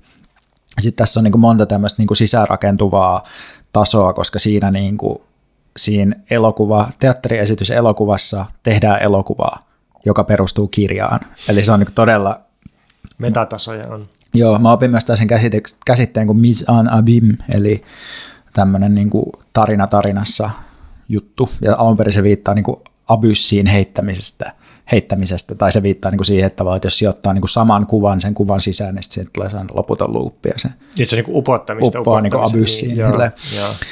Joo, mutta siis tämä Naufrage du, de Folle Espoir on siis suomeksi uh, hullun toivon haaksirikkoutuneet. Ja tässä siis on niinku, tässä on siis tällainen story, että tässä on uh, Folle Espoir nimisessä ravintolassa kuvataan elokuvaa, tämmöistä sosialistista niin kuin amatöörinäyttelijä elokuvaa ensimmäisen maailmansodan kynnyksellä. Ja, uh, ja Ja tämä leffa on niin tämmöinen mykkäelokuva, jota ne kuvaa, ja sitten tämä esitys tai tämä niin kuin, tämä elokuva, jota, me katso, jota minä katson, niin siinä siis välillä on sitä niin kuin mykkäelokuvan tekemistä, ja sitten välillä tavallaan niin kuin, tai välillä on niin kuin niitä mykkäelokuvan tekemisen osia, ja sitten välillä on itsestä mykkäelokuvaa tavallaan. Sitten siinä niin kuin nämä kaikki tasot sille on jotenkin läsnä koko ajan sellaisilla tavoilla, että siinä on niin kuin se, sen tekemisen ja esittämisen ja elokuvan tekemisen materiaalisuus tosi ilmeisellä tavalla niin kuin katsojan naamassa koko ajan, että siinä on aina tosi merkitsevä kohta, missä huudetaan silleen, että, että niin kuin ala niin kuin kiertää kahvaa silloin, kun elokuvakameralla niin kuin kuvataan, kun ranskaksi sanotaan silleen tourne, niin se on niin kuin kääntä, se tulee sitten kahvan kääntämisestä kirjaimellisesti tavallaan se elokuvan kuvaaminen. Ei siinä on tavallaan se materiaalinen niin kuin sen kameran mekaniikka tuodaan koko ajan sille näkyviin ja sitten siinä on niin kuin näitä työläisiä, jotka siis työskentelee tässä ravintolassa, jotka sitten näyttelee tässä elokuvassa ja sitten ne välillä vähän niin kuin kieltäytyy ja tekee väärin ja kieltäytyy noudattamassa tämmöisen niin kuin pedagogisen, sosialistisen elokuvan tekijän niin kuin toiveita ja normeja. Ja niin, siis niin en tiedä, toi jotenkin sellainen niin kuin, miten se nyt sanoisi, tosi sen crazy kokemus tavallaan, koska ei oikein tiedä, että mitä varsinaisesti katsoo, tai silleen, kun sit se kuitenkaan, kun sit se on vielä niin kuin elokuva, mitä katsoo, niin se ei tavallaan ole niin kuin ihan esityskään, mutta sitten kuitenkin se on, niin kuin, että siinä on kuvattu oikeita teatteriesitystä, eli osittain se on myös niin kuin esitys, ja sitten tavallaan ei tiedä niin paljon taas siis niistä niin kuin materiaalista olosuhteista, mitkä siinä niin kuin esityksessä on tavallaan vallinnut, vaikka siinä tavallaan koko tavallaan idea, idea kuitenkin on just jotenkin tutkia sitä tavallaan sellaista niin kuin porvarillisen teatterin ja niin kuin ei-porvarillisen teatterin ja tällaisen niin kuin mahdollisuuksia. Kuinka paljon siinä siis on käytetty elokuvan keinoja, siis kuvakulmien leikkausta? Öö, paljon, Joo. paljon. Et siinä on kyllä niin kuin koko ajan tavallaan, että, että se on niin kuin monikamera öö, tuotanto ja siinä on jotain niin kuin ihan lavastettuja erikseen niin elokuva varten lavastettuja kohtauksia. Öö, mutta siis niin ehkä tämä on silleen, koska mä ajattelin puhua seuraavasta tästä Eetu Virenin uudesta kirjasta, niin tavallaan, että jos, jos on kiinnostunut niin kuin siitä, että mitä nuo V-efektit voi esimerkiksi olla ja mitä semmoinen niin esityksen esityksellisyyden ja materiaalisuuden esiin tuominen voi olla, niin ne on tuossa tavallaan sellaisella niin kuin tosi kiinnostavalla ja herkullisella tavalla koko ajan läsnä. Ja sitten tuossa on vielä tavallaan se, että kun se elokuva, jota ne kuvaa siinä, niin se niin kuin on sellainen tarina sellaisesta, niin kuin, tai se on niin kuin Jules Vernin tarina sellaisesta niin kuin utopiasosialistisen yhteisön perustamisesta sellaiselle saarelle, jolla niin kuin on jo sille jotain alkuperäiskansa-asutusta, ja sitten se vähän niin kuin käsittelee semmoista niin kuin autoritäärisyyttä ja sosialismia ja niin kuin kolonialismia sen lisäksi, että siinä on nämä kaikki muut levelit vielä. Mutta siis vielä tämän, niin kuin, tämän on siis tehnyt tämmöinen Théâtre du Soleil, joka on siis 60-luvulla perustettu tällainen niin kuin, antiporvarillinen teatteriryhmä, jossa siis tämä Ellen Sixu ja tämä Arian Mnochkin on tehnyt yhteistyötä jostain 80-luvulta alkaen. Niin, en mä tiedä, miltä tämä susta kuulosti? Kuulostiko tosi sekopäiseltä ja sekavalta? Siis kuulosti itse asiassa paljon paremmalta kuin mikä, mikä oli mun ennakkoluulo. Uh, mä en vielä ehtinyt katsoa, tuota, eikö toi, toi on niin joku kolme tuntia? Joo, täyttä tavaraa. joo. joo. Uh, mä katsoin sen valkokankaalta, niin sai Ai niin kuin sulla on toi tykki? Joo, joo. okei. Okay. Joo. Joo, mutta me tullaan käsittelemään teatteria lisää tänä keväänä. Ää, mulla oli haaveena ainakin pitää semmoinen suuri teatterikevät, että oli, oli esityksiä siis eniten tuolla Espoossa, mutta sitten oli, oli muitakin varattuna, siis 12 oli liput tuossa vuodenvaihteessa, kunnes Omikron tuli ja pilasi kaiken, mutta toivottavasti päästään vielä ihan niin kuin, ää, läsnä näyttämön eteen ja sitten noita ää, leffoja luultavasti teatterileffoja tai mikä se fuusio ristisiitos onkaan, niin niitä käsitellään jonkun verran. Jep, ja tämä on meille myös niin kuin yksi tapa uh, rahoittaa podcastia, eli meillä on nyt, niin kuin, no mä tällä hetkellä niin kuin, on niin onnellisessa asemassa, että mä voin pitää töistä niin kuin vapaata sille, että meidän Patreon-tukijat ensisijaisesti siis mahdollistaa tämän vapaan pitämisen, mutta me saadaan myös pientä tuloa siitä, että me käydään katsomassa teatteriesityksiä, mikä on mun mielestä tosi, tosi kivaa ja silleen pääsee ehkä niin kuin jotenkin tai musta tuntuu, että teatterista on niinku, siitä on vaikea puhua, jos ei oikeasti käy siellä. niin, niin ja se on musta silleen mielekästä kuitenkin, että voi, voi niinku käydä kokemassa jotain ja puhua siitä, että se voi mennä mihin tahansa, että ei tarvitse niinku silleen mainostaa mitään suoraan. Niin, ei tietenkään, ja mehän puhutaan vaan asioista, jotka vastaa meidän omia arvoja ja näin edelleen. Mutta siis äh, mä laitan joka tapauksessa linkin tähän esitykseen tonne meidän show notesihin, mistä löytyy tietysti linkit myös kaikkeen muuhun, mistä me tänään puhutaan. Mutta siirrytään siis seuraavaksi puhumaan Eetu Vireenin vallankumouksen asennot kirjasta, josta me puhuttiin vähän meidän tuossa vuodenvaihteen livessä. Ja tämä olisi oikeastaan niin kuin Pontuksen homma puhua tästä, mutta musta tuntuu, että tämä on, niin kuin, koska Pontus on kustannustoimittanut tämän kirjan, niin tästä on tullut niin iso asia Pontukselle, että se ei voi puhua tästä. Niin, jos on liian lähellä jotain, niin sitten ei välttämättä ole myöskään hyvä puhua siitä. Ja sitten siinä on tietysti se, että, että, niin kuin, että jos mä oon toiminut kirjoittajan kanssa, ää, niin puhunut sen kanssa yhteen, niin sitten se tuntuu vähän oudolta puhua jotenkin julkisesti siitä samasta, koska on kuitenkin sen kirjoittajan kanssa joku niin kuin työsuhde. Siinä. Aivan. Anteeksi, mä laitan sut tähän vaikeaseen tilanteeseen. Ei, ei kun tämä podcast perustuu siihen, että sä laitat mut niin kuin puun ja kuoren väliin ja vasaran ja alasimen väliin ja ojan ja alligaattorin väliin. Niin, niin me ollaan semmoinen odd couple, missä mä oon, mä niin kuin on tuottaja ja sit sä oot vaikea taiteilija, mutta sitten mä tiedän, että paras sisältö syntyy silloin, kun susta saadaan puristettua jotakin. Sitten sulla on aina tongit, pihdit ja semmoinen kuminuja, jolla sä muotoilet mua. Just näin. Ja tämä vallankumouksen asennot on siis todella niin sanotusti päräyttävä kirja taiteesta, ja mulle ainakin se oli semmoista välitöntä self joka saa omat luovat mehut liikkeelle ja laittaa katsomaan yhteiskuntaa tämmöisestä kamppailullisesta näkökulmasta. Ja musta oli tosi ihana, että tämä kirja ei ole mitenkään erityisen niin sanotusti vasemmistolainen, vaan se puhuu avoimesti puolueeseen sitoutumista ja parlamentarismiin vastaan, mutta äh, ehkä hieman välillä miten tämä nyt sanoisi, piikikkään sanankäänteen ehkä tällä diplomaattisesti. sanottuna. Eetu, Eetu, Eetu on ihana.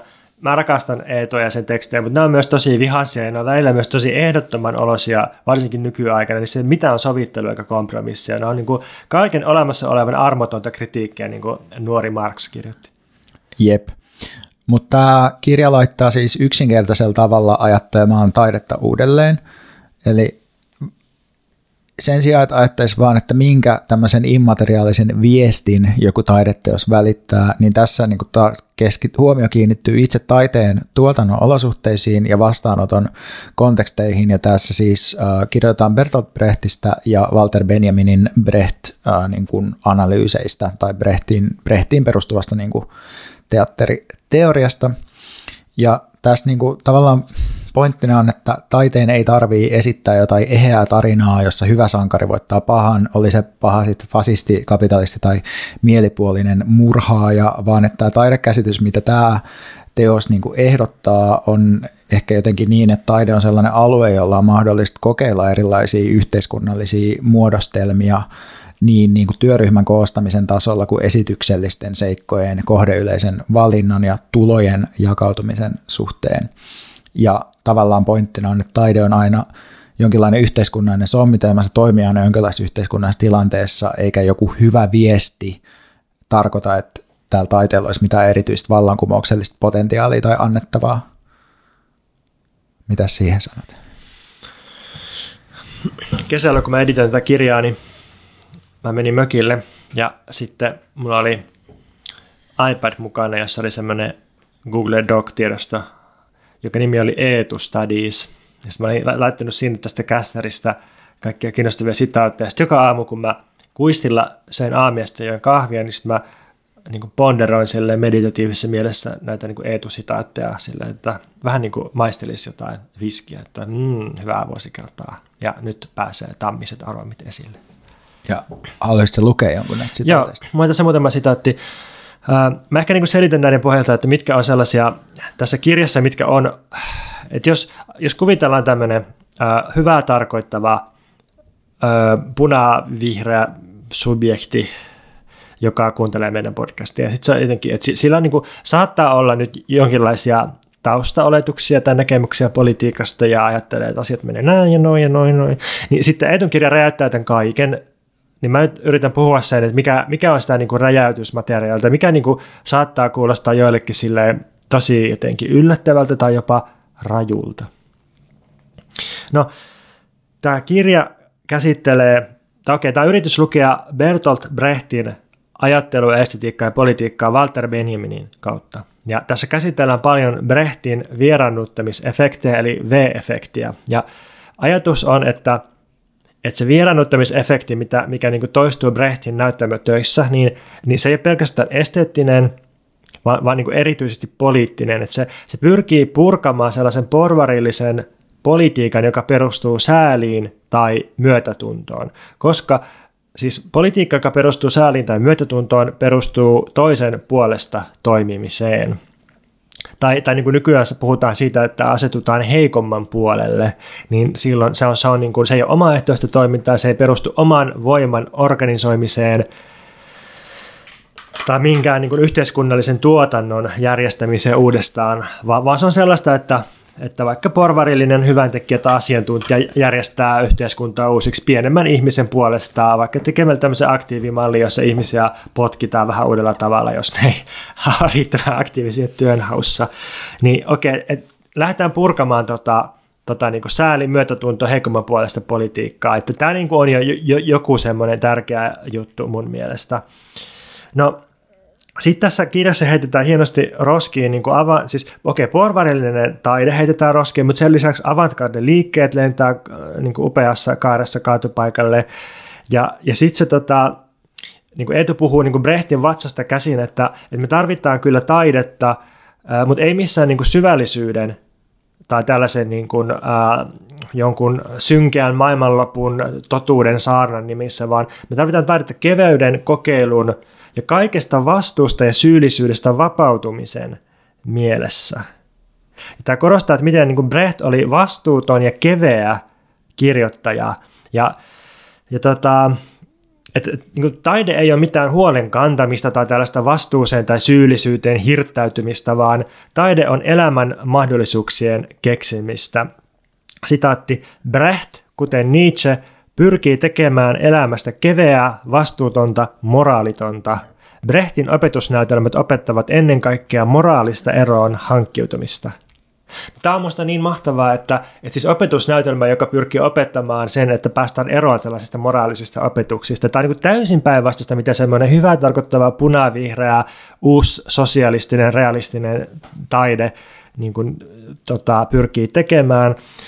Ja, ja siis, siis tässä nyt on ajatuksena se niin kuin vanhan itseläinen analyysi, että, että aina jos ö, yritetään vastuuttaa ihmisiä tai niin kuin syyllistää niitä, niin, niin se on, se on niin kuin vallankäyttöä ja kontrollia ja sellaista niin kuin itseen sulkemista. Se on just siihen psykologiseen sisäisyyteen sulkemista, mitä arvosteltiin aikaisemmin tässä jaksossa. Ja niin kuin tällaisen sijaan niin meidän pitäisi pyrkiä, tai kannattaisi pyrkiä kieltämään semmoinen itsen tai minän ykseys ja niin kuin hyväksyä se, että me ei olla lopulta vastuussa, jokainen meistä on jo monta, itse asiassa kukaan ei ole vastuussa vaikka jostain kapitalismista, kukaan ei ole loppukädessä vastuussa ilmastonmuutoksesta. Me saadaan tällaisia ongelmia ratkaistua niin kauan, kun me pyörittää jossakin niin kuin porvarillisen yksilön ja vastuun piirissä. Ja sitten, sitten tota, No, mä luen vielä viimeisen sitaatin. Tämä, tämä niin päättää tämän räjäytystyömaan. Uusien elämän mahdollisuuksien luomiseksi on välttämätöntä tuhota huono omatunto ja syyllisyys, koska ne sulkevat meidät itseemme, erottavat ruumiimme siitä, mihin se kykenee, kääntää voimamme sisäänpäin ja estää niitä suuntautumasta meitä alistavia valtasuhteita vastaan. Olen velkaa Jumalalle, valtiolle, kansakunnalle, sukupuolelleni, perheelle, ja minun on maksettava se takaisin uhrautumisella, kärsimyksellä, tarkoituksettomalla työllä, omien toiveideni ja halujeni tukahduttamisella. Tämä loppuosa tuosta sitaatista oli niin kuin sitaatin sisäistä sitaattia siitä, että, että miten, miten niin kuin se meidän ahdistunut ajattelu pyörii ympyrää silleen, että, että jos me koetaan itsemme vastuullisiksi ja syyllisiksi, niin sitten me koetaan itsemme vel, velallisiksi jotakin niin kuin, milloin ketäkin rakenteita kohtaan ja sitten me ajatellaan, että meidän täytyy alistua, koska, koska me ollaan velkaa ja sitten me täytyy uhrata omat halumme. Tarkoittaako tämä nyt sitä, että ö, ei tarvii niin kuin esimerkiksi hoivaa jotain lasta tai ei tarvii vaikka tehdä mitään, kun ei ole vastuus ilmastonmuutoksen, niin ei tarvitse tehdä mitään siihen liittyvää, tai et, et ihan sama. Onko tässä nihilismiä? Ei, koska vastuun käsitettä voi ajatella tietysti kahdella tapaa. Että yksi on semmoinen niin syyllisyys tai semmoinen, että kuka on vastuussa, ketä voi syyttää, kuka, kuka on niin kuin, ketä voidaan rangaista, kenelle voidaan kostaa. Yksi ajatus vastuusta on tämmöinen. Toinen vastuun merkitys on tietysti semmoinen, että että kuka hoitaa ja miten hoidetaan, mutta tämähän on niin kuin organiso- organisoimisen kysymys ja, ja se on myös halujen kysymys. Et, ehkä kannattaisi miettiä vaikka hoivaa siltä kannalta, että mikä on mielekästä, että millä, mitä me halutaan tehdä hoivan suhteen, millä tavalla me halutaan pitää toisistamme huolta. Tämä on mun mielestä mielekkäämpi tapa ajatella hoivaa kuin semmoinen, että no niin, me ollaan nyt rankasti vastuussa toisistamme ja hammasta purre meidän täytyy hoitaa toisemme, koska se on pyhä velvollisuus. Aivan. Uh, se jäi sanomatta tuosta uh, esityksestä tai esityselokuvasta, että yksi taso siinä on myös sosialistisen liikkeen yritys pysäyttää ensimmäinen maailmansota jonkinlaisella tota, yleislakolla. Ja sitten se hullu toivo, mihin toi, mikä tuossa niin kuin pyörii käsitteenä, niin se viittaa sekä tämän liikkeen niin kuin epäonnistumiseen ja sen sosiaalisti Jean Jaurèsin murhaan, että myös niin kuin näiden utopiasosialistien epäonnistumiseen siinä, että ne yrittää muodostaa jonkun uudenlaisen utopistisen yhteisön, jossa niin kuin kaikki ristiriidat ja ongelmat on ratkaistu pysyvästi ja siirrytään johonkin harmonian aikaan. Tähän yllättävän hyvin niveltyy tähän Eetun kirjaan, koska Eetu hyvin rankasti räjäyttelee tuossa myös toivon käsitettä ja uto, utopioita. Sitten se on niin rajua utopiakritiikkiä tämä Eetun kirja. Sitten vielä yksi suositus. Uh, mä kuuntelin meidän Patreonista Pontuksen tekemän metaversumi-setin, joka on tunninpituinen jakso, jossa Pontus käsittelee metaversumin käsitettä, ja mä annan Pontuksen itse esitellä, että mistä tässä kaikessa on kysymys. Eli valjastat mut ilmaistyöhön meidän Patreonin Katsotaan, jos tästä tulisi jotain, saat jonkun pienen provisio, jos sieltä tulee uusia lahjoittajia tämän myötä. Siinä on taustalla siis semmoinen esseehanke, mä en tiedä milloin se esse julkaistaan, mutta mä kirjoitin pitkähkön esseen metaversumin käsitteestä filosofisena käsitteen, ei siis minä Facebookin PR-niksinä, vaan, vaan tällaisena ympäristönä, joka syntyy silloin, kun pelit alkaa maailmallistua, siis että pelit imuroi itsensä entistä enemmän maailman tapahtumia, ja sitten maailma alkaa pelillistyä, eli tämmöisiä niin pelillistämiä mekaniikkoja ja, ja hallinnan muotoja valuu, valuu niin kuin peleistä ulos, vaikka sosiaaliturvaan tai opintojen edistymisen seurantaan, niin, niin sitten jotenkin pelit ja maailma ja aktuaalinen ja virtuaalinen ja, ja tota, pelin säännöt ja pelaajat alkaa sekoittua ja tästä sitten päästään kyborgeihin ja, ja tota Nick Landiin ja kaikkeen tällaiseen, niin Tänne voi tosiaan käydä kuuntelemassa osoitteessa patreon.com kautta mikä meitä vaivaa. Ja saanko lukea vielä viimeisen tämä on vain yksi virke. No, lue vaan. Juuri se, että ei tunne vastuuta tai syyllisyyttä, eikä syytä tai vastuullista ketään muutakaan.